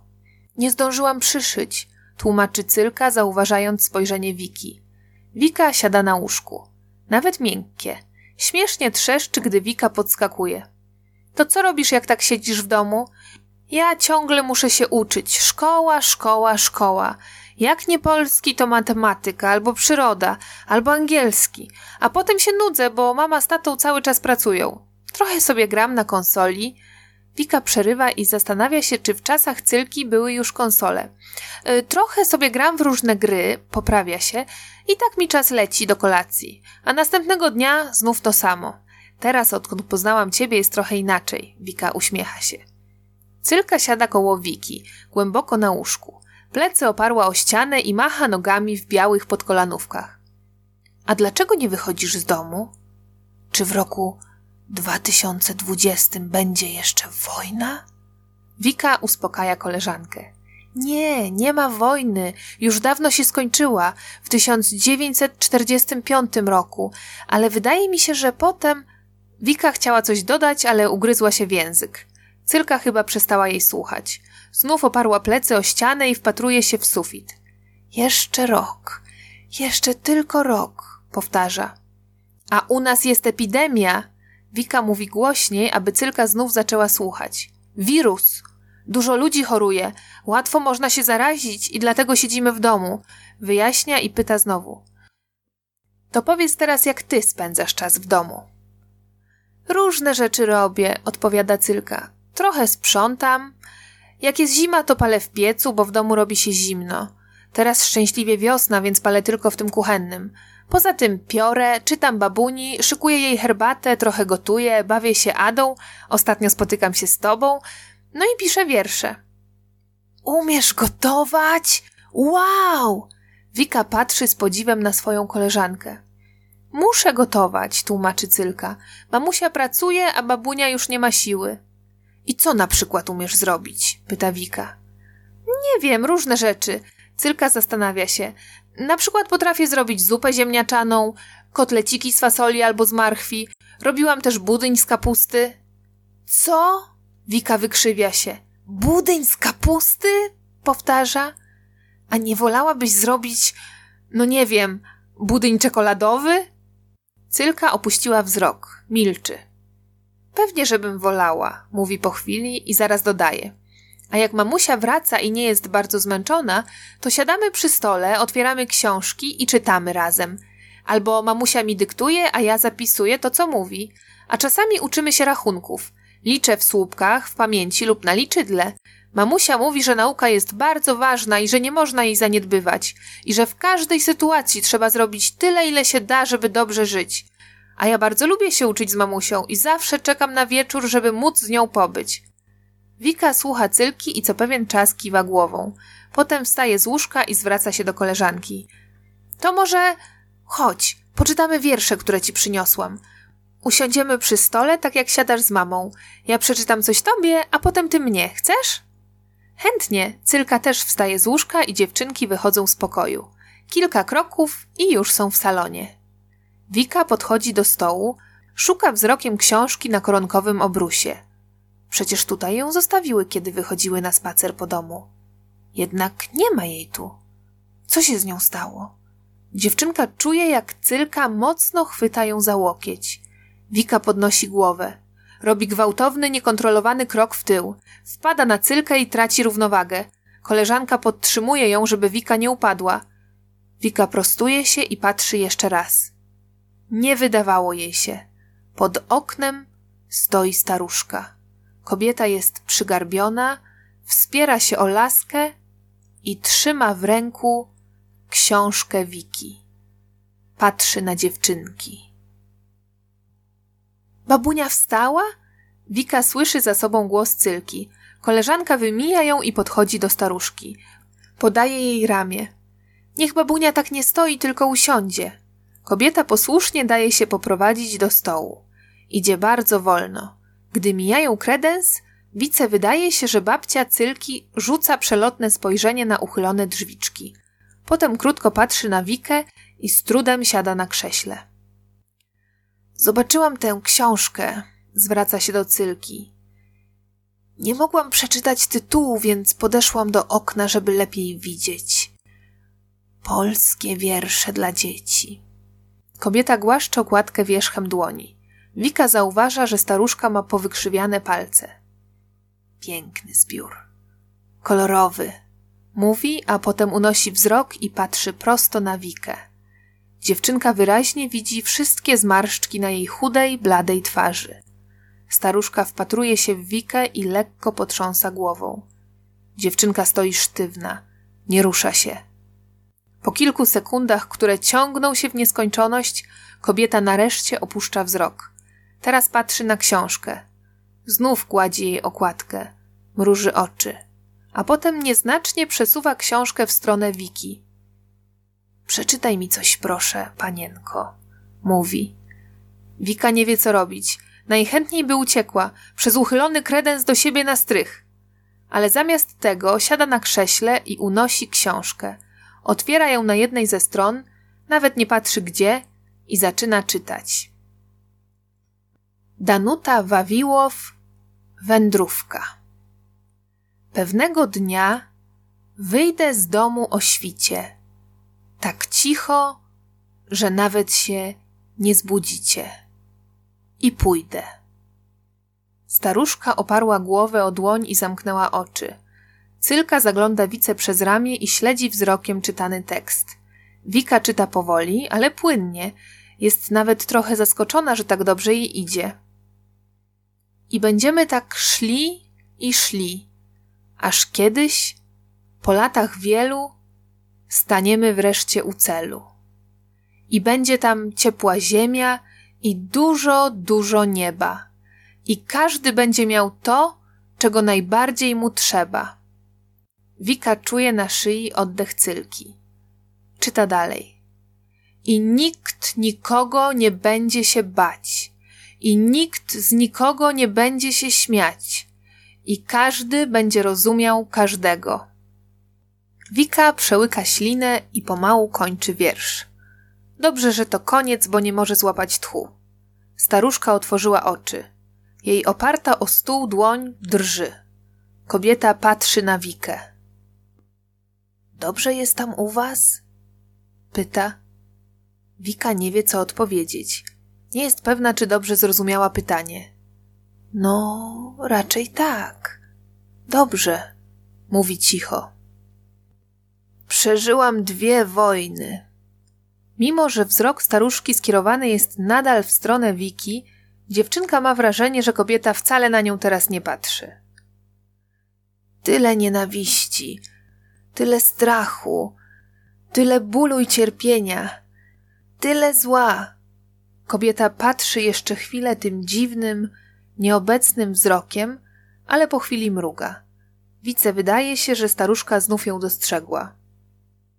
Bądźcie dla siebie życzliwi, mówi patrząc wice prosto w oczy. Trzeba być życzliwym, trzeba być dobrym, powtarza.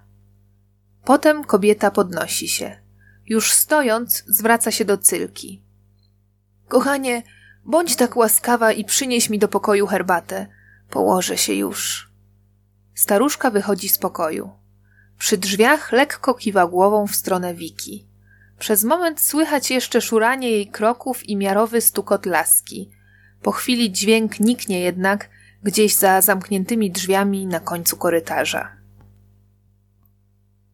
Tato, czy w czasie wojny ludzie pili herbatę? pyta Wika przy kolacji. Tata przełyka kanapkę z szynką i ogórkiem. Nie sądzę, odpowiada. Trudno było o herbatę. Brakowało podstawowych produktów mąki, kawy, herbaty. Oczywiście ludzie sobie radzili. Próbowali jakoś zastąpić te rzeczy, na przykład robili kawę z żołędzi. Wika zamyśla się. Bardzo chce zrobić coś dla babci Cylki, dla babuni Cylki. Po kolacji, gdy rodzice oglądają telewizję, otwiera szafkę nad zlewem.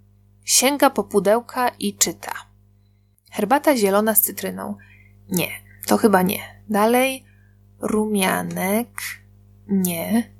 A tu mięta. Nie, też nie. Roybos, Earl Grey. Nie. A tu? A tak, to herbatka mamy. Wika czyta. Slim figura. Nie, też się nie nadaje. Dziewczynka odkłada pudełko na półkę. W końcu znajduje nieotwartą jeszcze paczkę czarnej sypanej herbaty, którą tata przywiózł kiedyś z Anglii i chyba o niej zapomniał. Wika pisze coś na żółtej karteczce i przykleja ją do herbaty. Idzie na strych.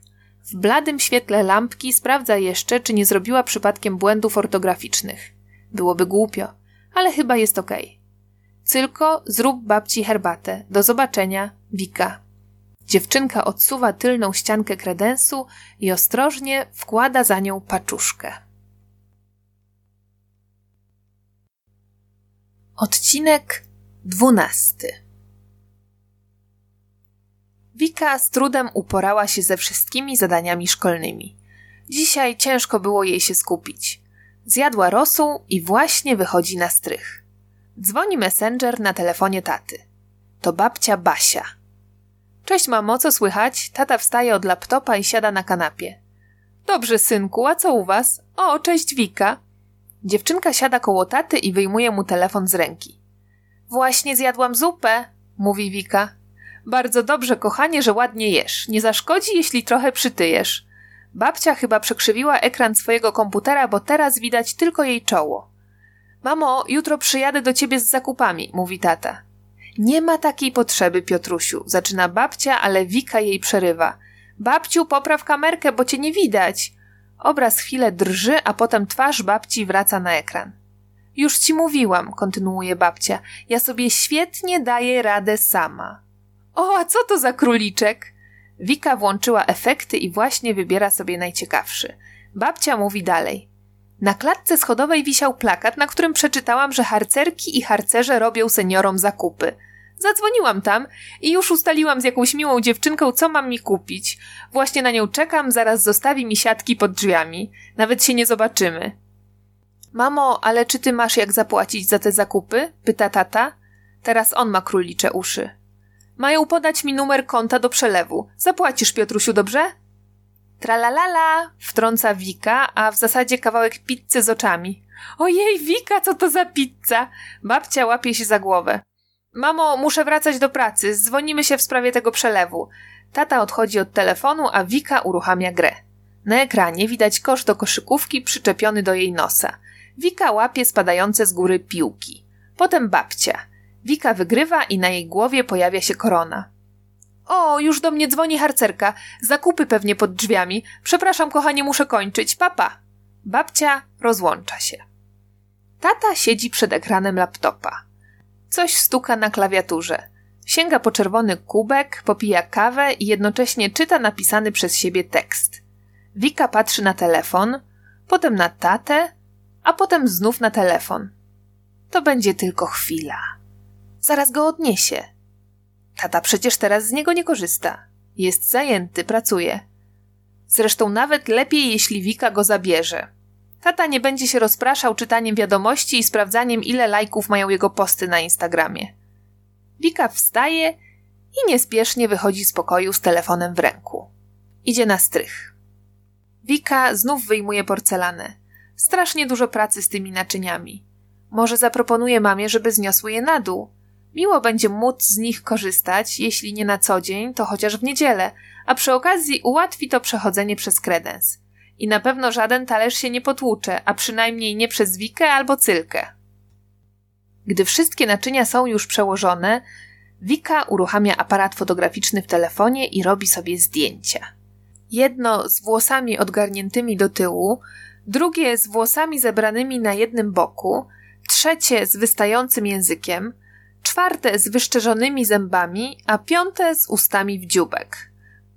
Potem kończą jej się pomysły i wszystkie zdjęcia usuwa. Lepiej, żeby tata ich nie znalazł. Cylki jeszcze nie ma, więc Wika puszcza teledysk Roxany Węgiel i przypomina sobie układ taneczny, jaki wymyśliła kiedyś z Laurą na przerwie. Jak to było? Krok w przód, dwa kroki w tył, obrót, przysiad, wyskok. O, wchodzi Cylka. Dzień dobry, Wiko! Dziewczynka jedną ręką otrzepuje kolana z kurzu, w drugiej trzyma Adę w łabędziowym płaszczu. Cylka podchodzi do Wiki i niespodziewanie mocno ją przytula. Dziękuję za wspaniały prezent! Sprawiłaś nam wielką radość, Wiko. Herbata jest wyśmienita, aromatyczna i pachnąca. Zaparzyłam cały dzbanek. Fajnie, że ci smakowała. Wika też przytula Cylkę. Była pyszna. A babunia najpierw wypiła, a potem się popłakała. Zmartwiłam się, bo myślałam, że jej nie smakowało, ale babunia zaraz poprosiła o jeszcze jedną filiżankę. I znów płakała. Powiedziała, że przypomniało jej się, jak ze swoją mamusią i siostrami poszła do kawiarni. Jadły ciastka z kremem i piły herbatę. Babunia mówi, że tamta herbata smakowała dokładnie tak samo jak ta i że wszystkie miłe wspomnienia z tamtego dnia wróciły do niej w momencie picia herbaty. Cieszę się, mówi Wika, bo naprawdę bardzo się cieszy. W piosence, której nie wyłączyła Wika, zaczyna się refren. Śpiew jest trochę głośniejszy. Cylka rozgląda się. Co to za muzyka? pyta. To się nazywa pop, tłumaczy Wika. taki gatunek muzyczny. Bardzo przyjemne. Cylka lekko kołysze się na boki. Ale dziwne radio, mówi, gdy zauważa skąd wydobywa się dźwięk. To nie radio, to telefon, poprawia ją Wika. Wzięłam go od taty, żeby ci pokazać, ale zaraz muszę odnieść go na dół. Grający telefon? Naprawdę? I w dodatku bez kabla? Cylka aż otworzyła usta. On ma wiele funkcji, wyjaśnia Wika. Zobacz, tu można dzwonić, tu jest kamerka, więc osoba, do której dzwonisz, może cię zobaczyć. Mogłabym gdzieś zadzwonić, żeby ci pokazać. Wika zastanawia się, ale chyba lepiej nie. Czyli to jednak wideotelefon, cieszy się Cylka. No trochę tak, przyznaje Wika, ale on nie służy tylko do prowadzenia rozmów z obrazem. Można go używać do innych rzeczy, na przykład do robienia zdjęć albo do nagrywania filmików. Wika klika na ikonę aparatu fotograficznego. To mogę ci pokazać. Dziewczynka uruchamia kamerę i podnosi telefon na wysokość twarzy Cylki. Powiedz coś, mówi. Cylka opuszcza wzrok i rumieni się.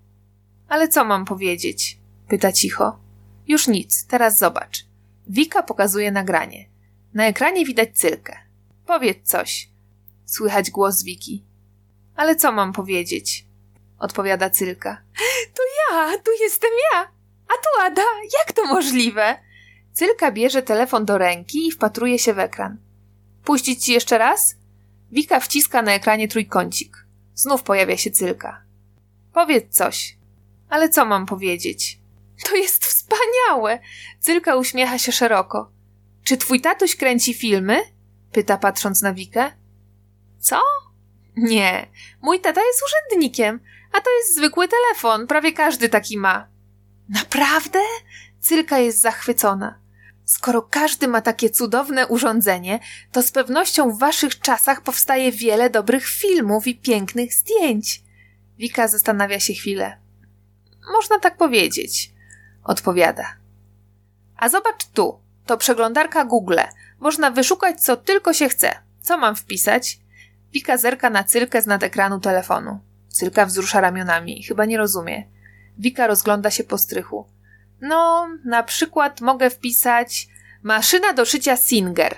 Wika czyta napis na maszynie do szycia, którego nie zakrywa stara zasłona i wpisuje go do telefonu. Na ekranie wyskakują zdjęcia różnych maszyn. Niektóre całkiem nowoczesne, ale jest też trochę starych. Wika bierze głęboki wdech. Jak to możliwe? Pyta nie odwracając oczu od zdjęć. Wpisałaś hasło i pojawiły się zdjęcia. O, są nawet opisy! Czyli to jest tak jakby taka encyklopedia, tak? Tak, coś takiego, Wika kiwa głową. Przypomniała sobie sześciotomową encyklopedię w granatowej oprawie, która stoi jeszcze na regale w salonie, ale z której nikt już nie korzysta. Wika klika na jedno ze zdjęć. Zobacz, ta jest chyba identyczna jak ta nasza. Wika oddaje telefon Cylce i odsłania maszynę do szycia. Cylka nachyla się nad ekranem. Rzeczywiście jest taka sama. Dziewczynki uważnie przyglądają się obu maszynom, tej na strychu i tej na zdjęciu. Zobacz, Wika pokazuje coś na maszynie prababci. Ta tutaj ma coś napisane. Nie zauważyłam wcześniej tego napisu. Dziewczynka mruży oczy i stara się przeczytać. Napis trochę się przetarł. Mojej najdroższej Wiktorii z okazji piątej rocznicy ślubu. Tadeusz. Ta maszyna to musiał być jakiś prezent. Cylka podchodzi bliżej i też przygląda się wygrawerowanemu zdaniu. Jakie to romantyczne, dodaje. Tak, to musiał być prezent. Wika uśmiecha się. Od mojego pradziadka dla mojej prababci. O, czyli masz po niej imię, zauważa Cylka. Niespodziewanie telefon w ręku Cylki zaczyna wibrować i wydawać z siebie głośny dźwięk. Na ekranie pojawia się napis. Dzwoni Andrzej. O nie, to kolega z pracy taty. Cylka, przestraszona hałasem i nagłą wibracją, wypuszcza telefon z rąk. Wice udaje się złapać go w locie. Uff, mało brakowało, a potłukłby się ekran. Halo, halo, Piotrek, jesteś tam? Słychać głos z telefonu. Wika zamiera. Przez przypadek musiała przesunąć zielone kółeczko na ekranie i odebrać telefon. Halo? Piotrek, przeczytałem ten raport. Chcę pogadać. Jesteś? Wika kładzie palec na ustach. Naciska na czerwone kółeczko i przerywa połączenie. Chyba muszę zanieść go tacie, mówi. Poczekasz? Oczywiście, idź, odpowiada Cylka. Wika schodzi na dół. Na szczęście tata ciągle pisze coś na komputerze. Dziewczynka zostawia telefon na stole w kuchni i wraca na korytarz. Telefon zaczyna dzwonić. Dzwoni dzwoni, a tata nie odbiera. Znów założył swoje żółte słuchawki wyciszające dźwięk. Wika bierze telefon z kuchni i zanosi go tacie. O, Andrzej, tata zdejmuje słuchawki. No cześć, przeczytałeś? Mówi do telefonu i jednocześnie patrzy na monitor komputera. Wika odwraca się i pospiesznie wychodzi. Na schodach słyszy jeszcze głos taty. Co? Dzwoniłeś wcześniej? Nie, nie widziałem. Dziwne. Wika rozgląda się po strychu. Gdzie podziała się cylka? Dziewczynka mija stosy pudeł, stare meble, skrzynie i kufry prababci, patrzy na maszynę do szycia i na konia na biegunach. Cylka! woła koleżankę. Cylka! Podchodzi do kredensu. Przystaje. Tu jesteś, mówi. Cylki prawie nie widać. Siedzi skulona między boczną ścianą mebla a ścianą strychu. Przytula do siebie Adę. Wika widzi, że jej koleżanka drży. Twarz Cylki jest blada jak papier. Dziewczynka zacisnęła usta i patrzy na Wikę. Jej oczy są teraz wielkie. Olbrzymie. Jeszcze tak dużych oczu Wika u Cylki nie widziała. W dodatku są zupełnie czarne. W cieniu, który rzuca kredens, nie widać, gdzie kończą się ich źrenice, a zaczynają tęczówki. Spojrzenie Cylki przypomina trochę oczy małego kotka, którego ktoś podrzucił kiedyś do domku Wiki na działce – Kotek wszedł pod szafę na werandzie i wyszedł dopiero wtedy, gdy tata przyniósł mu jedzenie na spodeczku. Co się stało? Pyta Wika łagodnie i kuca przy dziewczynce. Lekko dotyka jej ramienia. Cylka milczy, ale pod brudkiem wskazuje drzwiczki kredensu. Potem chowa głowę w ramionach i kuli się jeszcze bardziej. Wika wstaje i podchodzi do drzwiczek. Zagląda do środka. Jest ciemno. Widzi tylko wąską szparę. Przykłada do niej oko. Kredens po stronie cylki jest uchylony. Tak, widać wyraźnie. Cylka dostrzega nogi od krzesła i kawałek stołu. Coś się poruszyło. Wika zauważa jakiś kształt. To chyba buty. Ale nie są to wąskie brązowe pantofle babuni, które Wika zapamiętała. Buty koło stołu są duże, czarne i wysokie. Czubek jednego z nich nieznacznie unosi się, a po chwili znów opada na podłogę. Odcinek trzynasty. Wika stara się nie oddychać i nie poruszać. Jej ukryta w kredensie postać zlewa się z ciemnością. W mroku pozostają jedynie jej czujne oczy i uszy – wrażliwe na każdy sygnał płynący z pokoju po drugiej stronie. Czarne buty, które pojawiły się przy stole, zostały wprawione w ruch. Najpierw prawy, uniósł się gwałtownie i z głośnym stuknięciem wylądował kilkanaście centymetrów dalej. Za prawym podążył lewy. Wika straciła je z oczu. Jednak nadal słyszy rytmiczny dźwięk obcasów uderzających o drewnianą podłogę. Prawy, lewy prawy, lewy i cisza. Potem jakiś szelest, chyba papieru. Ktoś coś mówi. Choć Wika nie rozumie znaczenia słów, w męskim głosie wybrzmiewa opanowanie. Znów szelest papieru, nieco głośniejszy, blisko Wiki. Teraz inny głos, kobiecy. Należy chyba do babci Cylki, ale jest zmieniony. Brzmi inaczej niż ten, który Wika słyszała ostatnio – Kobieta mówi szybko, a zdania, których Wika nie rozumie, urywają się nagle, jakby uderzały o jakąś przeszkodę. Podłoga znów ugina się, obcasy stukają. Buty stoją bardzo blisko, tuż przy kredensie. Dokładnie widać ich błyszczące, szerokie cholewki. Wika napina wszystkie mięśnie. Swędzą ją oczy, ale nie mruga. Męski głos jest podniesiony. Papier głośno szeleści. Buty oddalają się niespiesznie w stronę drzwi. Wika nie może ich już zobaczyć. Stukot obcasów urywa się nagle. Pada krótkie, niezrozumiałe zdanie. I znów uderzenia butów, jednak tym razem coraz słabsze. Głośny trzask drzwi. W pokoju coś zaszurało i nie słychać już nic więcej.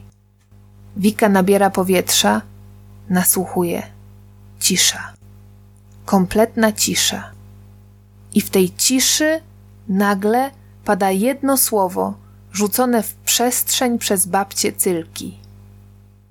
Poszedł. Wika pochyla się nad Cylką. Koleżanka ciągle przytula do siebie Adę. Zamknęła oczy, głowę oparła o ścianę. Może śpi? Nie, nie śpi. Otwiera oczy. Wika dostrzega łzy. Najpierw lśnią w kącikach oczu, a potem zsuwają się po policzkach jak upuszczone koraliki. Jest ich coraz więcej. Łzy z brody skapują na kolana dziewczynki, tworząc mokre plamy na jej sukience. Wika obejmuje cylkę. Koleżanka szlocha w jej ramionach. Ciii, już dobrze. Wika gładzi cylkę po plecach. Już dobrze, już sobie poszedł, już wszystko dobrze. Cylka nic nie mówi. Oswabadza się gwałtownie z uścisku Wiki, mankietem rękawa ociera łzy z czerwonej opuchniętej twarzy. A babunia? Co z babunią? Pyta zaciskając palce na ramionach Wiki. Była w pokoju, słyszałam ją, mówi Wika. Muszę do niej iść, muszę natychmiast do niej iść, nie może być teraz sama. Cylka wstaje gwałtownie. Chyba zakręciło jej się w głowie, bo chwyta za drzwiczki kredensu i stoi tak przez chwilę z opuszczoną głową. Dziękuję, Wiko. Cylka podnosi wzrok.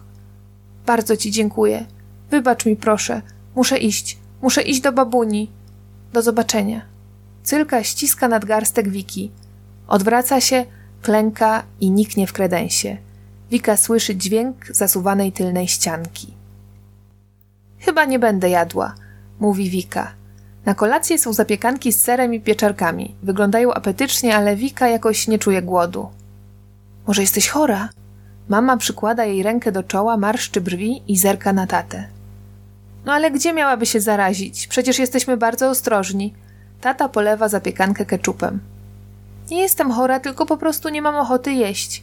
Wika podnosi się. Pójdę do siebie, dobrze? Pyta i nie czekając na odpowiedź wychodzi z kuchni. Jeśli nie jest chora, to co z nią? Słyszy przyciszony głos mamy. Może zwyczajnie jest zmęczona, odpowiada tata. Dziś dużo się uczyła. Jak się wyśpi, to na pewno zgłodnieje. Wika chce się położyć w swoim pokoju, ale po drodze wchodzi do salonu. Siada na kanapie. W miejscu 50-calowego telewizora stał kiedyś kredens.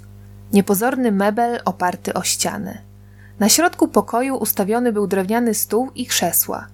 Podłoga też była drewniana. Skrzypiała, gdy się po niej chodziło. Teraz wyłożona jest błyszczącymi panelami podłogowymi. Już nie skrzypi. Można było usiąść przy stole, napić się herbaty, porozmawiać, poczytać albo zjeść zupę ziemniaczaną.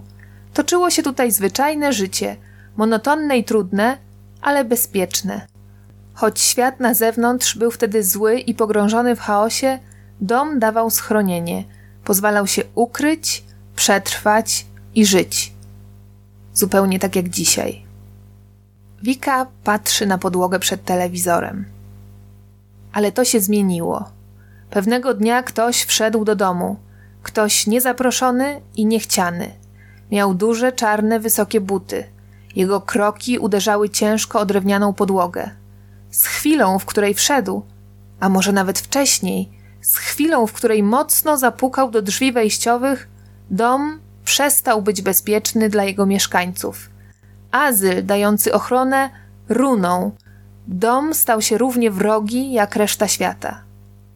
Czy można było dalej tu żyć, dalej palić w piecu, gotować, bawić się, czytać babuni i oczekiwać na mamusie?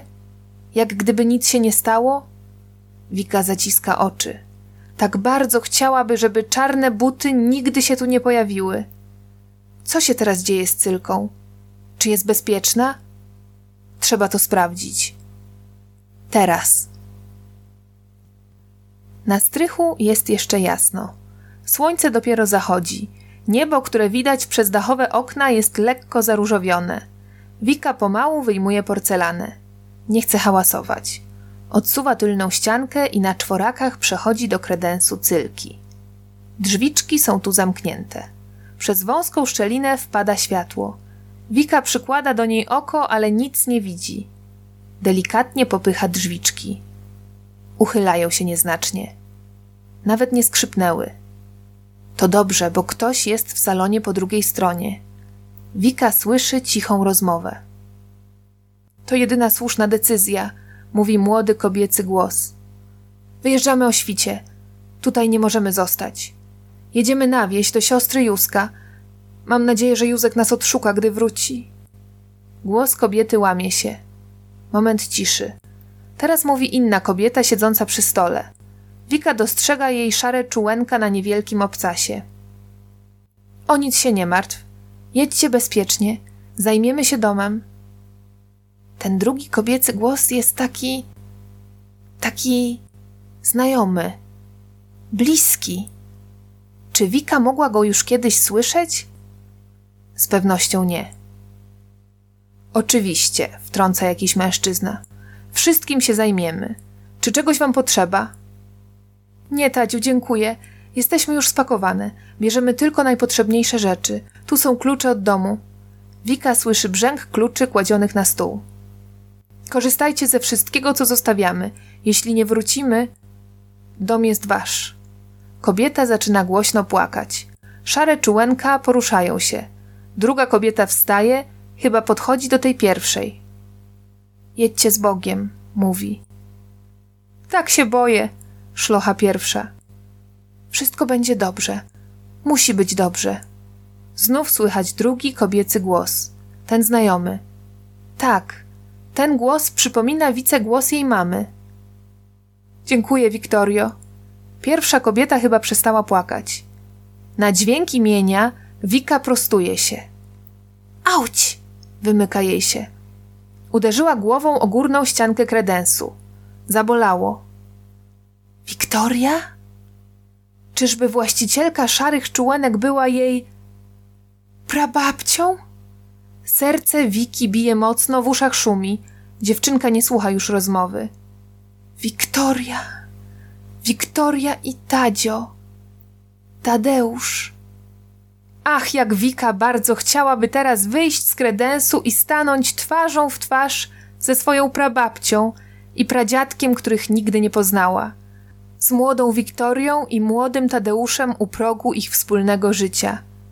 Kilka lat później na świat przyjdzie ich córeczka, babcia Wiki. Co Wika mogłaby im powiedzieć? Nie wie. Pozostaje ukryta w kredensie, nie może wyjść. Ma też nadzieję, że nikt jej nie usłyszał. Chyba nikt. A może jednak ktoś? Niespodziewanie Wika dostrzega przy kredensie białą koszulę nocną i bose stopy. Ciało Wiki przeszedł dreszcz. Serce zakołatało, ale uspokaja się. To przecież Cylka. Musiała cały czas być w pokoju.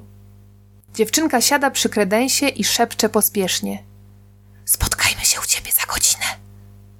Potem wstaje i odchodzi. Rodzice oglądają wiadomości. Telewizor rzuca na ich skupione twarze niebieską poświatę. Wika wchodzi do kuchni. Z kosza na warzywa i owoce wyjmuje trzy banany i trzy pomidory. W lodówce nie ma wielu rzeczy. Tata dopiero jutro zrobi zakupy. Dziewczynka smaruje chleb masłem. Po zapiekankach zostało trochę żółtego sera. W sam raz na trzy kanapki. Przydałaby się jakaś torebka. Wika znajduje jedynie białą foliówkę z logo żabki. To byłoby chyba zbyt dziwne. Na szczęście na jednej z półek Wika widzi materiałową siatkę do kupowania owoców i warzyw. Ta wygląda odpowiednio. Dziewczynka wkłada prowiant do środka. Idzie do swojego pokoju. Otwiera szuflady biurka, przerzuca rzeczy. Jest. Z przedpokoju zabiera jeszcze latarkę i wchodzi na strych. Za oknem zapadł zmrok, więc zapala lampkę. Podchodzi do skrzyń z rzeczami prababci. Gdzieś tu muszą być. Widziała je wcześniej. Dziewczynka nachyla się. Światło latarki oświetla torebki z guzikami i zakurzone kłębki wełny. Znalazła. Która godzina? Już czas. Z kredensu wychodzi cylka. W długiej białej koszuli nocnej. Jej czarne włosy są rozpuszczone, okalają drobną twarz dziewczynki. Cylka chyba płakała, bo jej oczy błyszczą, a policzki są czerwone. Wyjeżdżamy, zaczyna dziewczynka. Jutro, z samego rana. Słyszałam. Wika opuszcza głowę, patrzy na gołe stopy koleżanki. Nie chcę wyjeżdżać, mówi cicho Cylka. Ja też nie chcę, żebyś wyjeżdżała. Wika kilka razy mocno mruga oczami. To dla ciebie, wyciąga przed siebie woreczek. Cylka zagląda do środka. Chleb! Jak pięknie pachnie! I jeszcze pomidory? I banany? Dziękuję, że o tym pomyślałaś. Cyrka mruży oczy. Chyba dostrzegła w woreczku coś jeszcze. A to co? Dziewczynka wyjmuje niewielki różowy zeszyt w twardej oprawie. Na okładce namalowany jest koń. To notatnik, nowy, nigdy nie używany. Tak mi się podobał, że zostawiłam go na specjalną okazję. Myślę, że teraz jest ta specjalna okazja. Pomyślałam, że mogłabyś zapisywać w nim swoje wiersze. Dziękuję. Cyrka przytula się do Wiki. Wikę łaskoczą jej włosy. A to dla twojej babci. Wika podaje Cylce ciemnozielone etui. Nie wiem, czy będą dobre, ale można spróbować. Cylka otwiera etui. Okulary? Dziewczynka znów przytula Wikę, jeszcze mocniej niż poprzednio. Babunia będzie szczęśliwa. Tak bardzo lubiła czytać. Dziękuję, dziękuję, dziękuję. Mówi jej prosto do ucha i dodaje. Ja też mam coś dla ciebie. Cylka schyla się do kredensu. Wyjmuje z niego kawałek białego materiału. Wika rozwija go. W bladym świetle lampki widać wyhaftowane jasno-niebieskie kwiatki. Na górze materiał związany jest niebieską wstążeczką. To płaszczyk dla twojej Elzy. Wika nachyla się nad prezentem. Sama to zrobiłaś? Pyta, dotykając kwiatków. Tak, wyhaftowałam i zszyłam. Specjalnie dla ciebie. Dziękuję, jest śliczny. Teraz Wika przytula cylkę.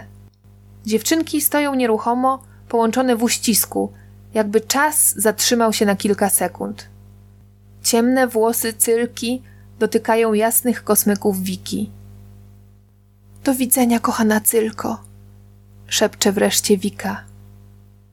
Żegnaj, kochana Wiko.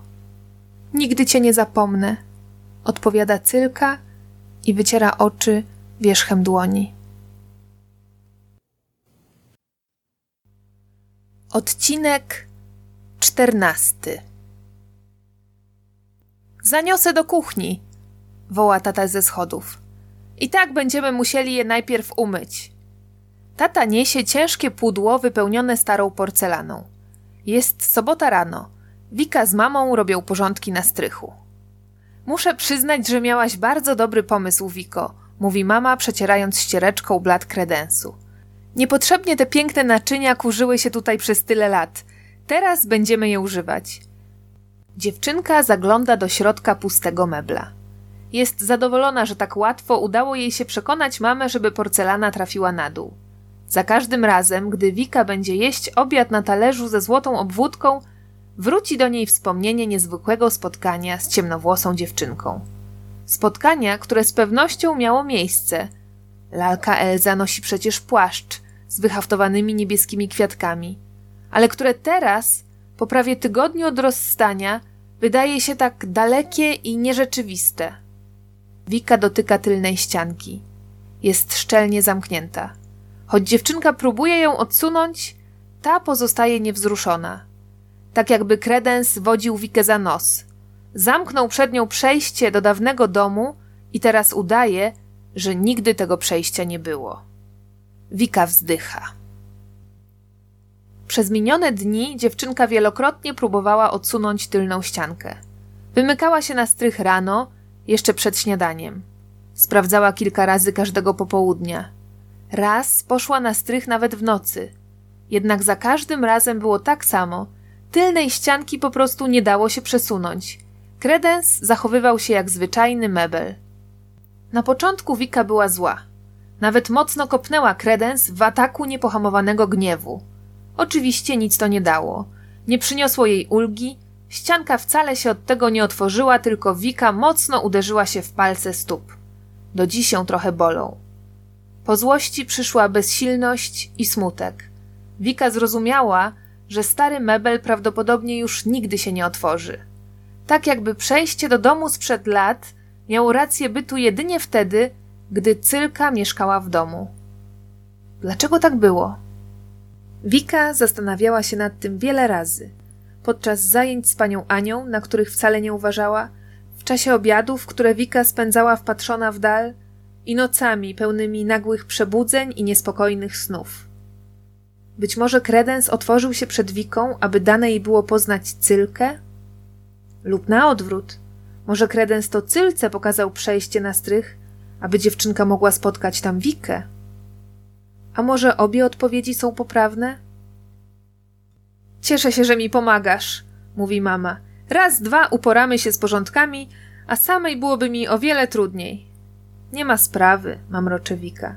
I tak nie mam nic lepszego do roboty. A co chciałabyś robić? pyta niespodziewanie mama. Nie wiem. Wika naprawdę nie wie. Bez cylki wszystko wydaje jej się bez sensu.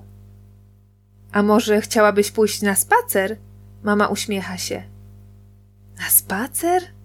Powtarza Wika, jakby próbując zrozumieć znaczenie słów, które wypowiada. Naprawdę? Możemy pójść na spacer? Myślę, że już możemy, mówi mama. Życie powoli wraca do normy. Oczywiście nadal trzeba być ostrożnym, dodaje unosząc wskazujący palec. Wika siedzi przy stole w kuchni i czeka na rodziców. Mama pospiesznie robi makijaż. Pudruje nos i maluje usta czerwoną szminką. Ładnie wygląda. Ostatnio rzadko się maluje, tylko wtedy, gdy prowadzi spotkania na Zoomie. Mama uśmiecha się do swojego odbicia w lustrze. Trochę szminki zostało jej na zębach. Ściera ją językiem, a potem wkłada maseczkę. Tata jest już prawie gotowy. Zmienił koszulkę i wyłącza radio. No to co, idziemy? pyta Wikę. Dziewczynka wychodzi z kuchni. Ostrożnie omija pudło z porcelaną. Uśmiecha się. Przecież mama Cylki chciała sprzedać te naczynia, dlatego wyjęła je z kredensu. Wygląda na to, że nie zdążyła. Ktoś je z powrotem włożył do mebla. Może prababcia? Wika wiąże trampki i łapie za klamkę. Jeszcze to! Zatrzymuje ją mama i podaje Wice niebieską maseczkę w różowe delfiny. O, fajna! Wika bierze maseczkę i naciąga na uszy niebieskie gumki.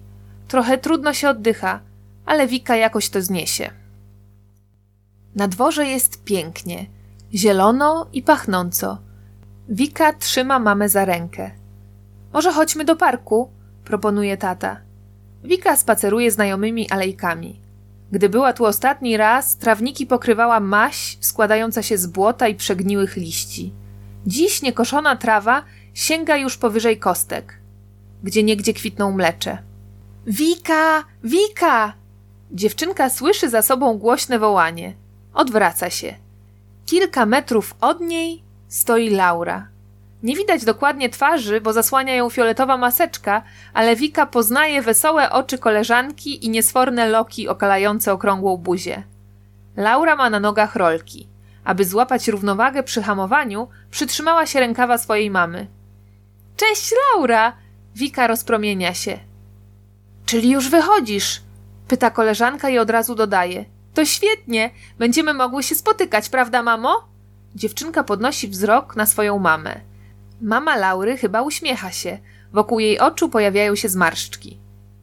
Myślę, że tak, odpowiada. Pod warunkiem, że będziecie zachowywać odpowiednią odległość. Zgadza się? Teraz kobieta zwraca się do rodziców Wiki. Ja nie mam nic przeciwko, mówi tata. Ani ja, dodaje mama. Juhu! krzyczy Wika i aż podskakuje. Nawet nie wiesz, ile rzeczy mam ci do opowiedzenia, woła do Laury. Chciałaby ją przytulić lub chociaż złapać za ręce, ale w porę się powstrzymuje. Po spacerze, obiedzie i krótkim odpoczynku Wika znów jest na strychu. Mama dokładnie wytarła kredens. Zamknęła drzwiczki i przekręciła kluczyk w zamku. Drzwiczki nie będą się uchylały i nie zakurzy się w środku, powiedziała wrzucając kluczyk do niewielkiej szuflady pod blatem. Teraz Wika z mamą przeglądają rzeczy prababci. Ze starej skrzyni Mama wyjęła najpierw kłębki wełny i torebki z guzikami. Potem przełożyła na podłogę wszystkie książki. O, Mickiewicz.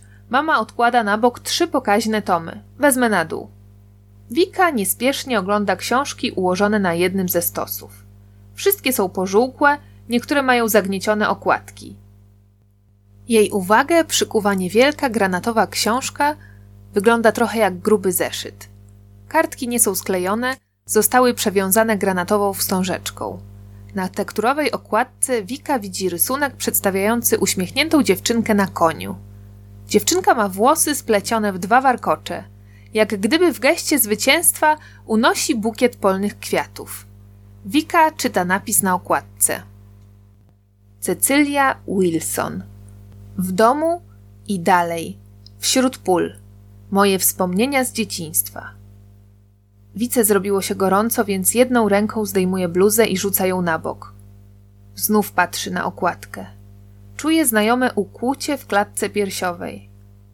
Cecylia Wilson. Wika otwiera książkę. Na dole pierwszej strony napisane jest jedno zdanie. Bo o to chodzi w życiu, by zawsze żyć prawdziwie, choćby się było w ukryciu. Kolejna strona to spis treści. Książkę podzielono na dwie części. Część pierwsza nosi tytuł W domu. Wika z uwagą czyta tytuły wierszy zebrane w tej części. Sonet dla pierwszej mamusi, potem Ada. Wika czuje pulsowanie w uszach. Zapomina o mamie, strychu, porządkach. Jest tylko ona i książka trzymana w rękach. Kolejne wiersze to Taniec iskier, Czekam na ciebie przy stole, aromat herbaty, głosy za oknem, do czego służy ołówek, w ciemności, cuda z fasoli, lody cytrynowe i czarne buty. Co tam znalazłaś? Do Wiki jakby z daleka dociera głos mamy. To chyba tomik wierszy, odpowiada po krótkiej przerwie Wika. Dziewczynka jest zaskoczona brzmieniem swojego głosu. Wydaje się być nieco niższy niż zazwyczaj i lekko drży. Mama przybliża się do Wiki, unosi okładkę, żeby zobaczyć tytuł. A tak, pamiętam te wiersze. Moja babcia często mi je czytała, gdy byłam mała, mówi. To wiersze z czasów wojny. Autorka spisała je na maszynie do pisania. Bardzo je lubiłam. Mama zerka na spis treści, w który ciągle wpatruje się Wika. Lody cytrynowe? Dziwi się mama. Nie pamiętam tego wiersza. Skąd w czasie wojny mieli lody cytrynowe? Ciekawe. Wika nie odpowiada. Czyta nazwę drugiej części zbioru. Wśród pól i następne tytuły wierszy. Zsiadłe mleko. Wiejskie dzieci. Woda w stawie. Aport Aza. Kurczaczek Totuś. Kiedy leżę w trawie. Powrót tatusia. Konna wędrówka. Babunia czyta baśnie. I gwiazdy są bliżej niż myślisz.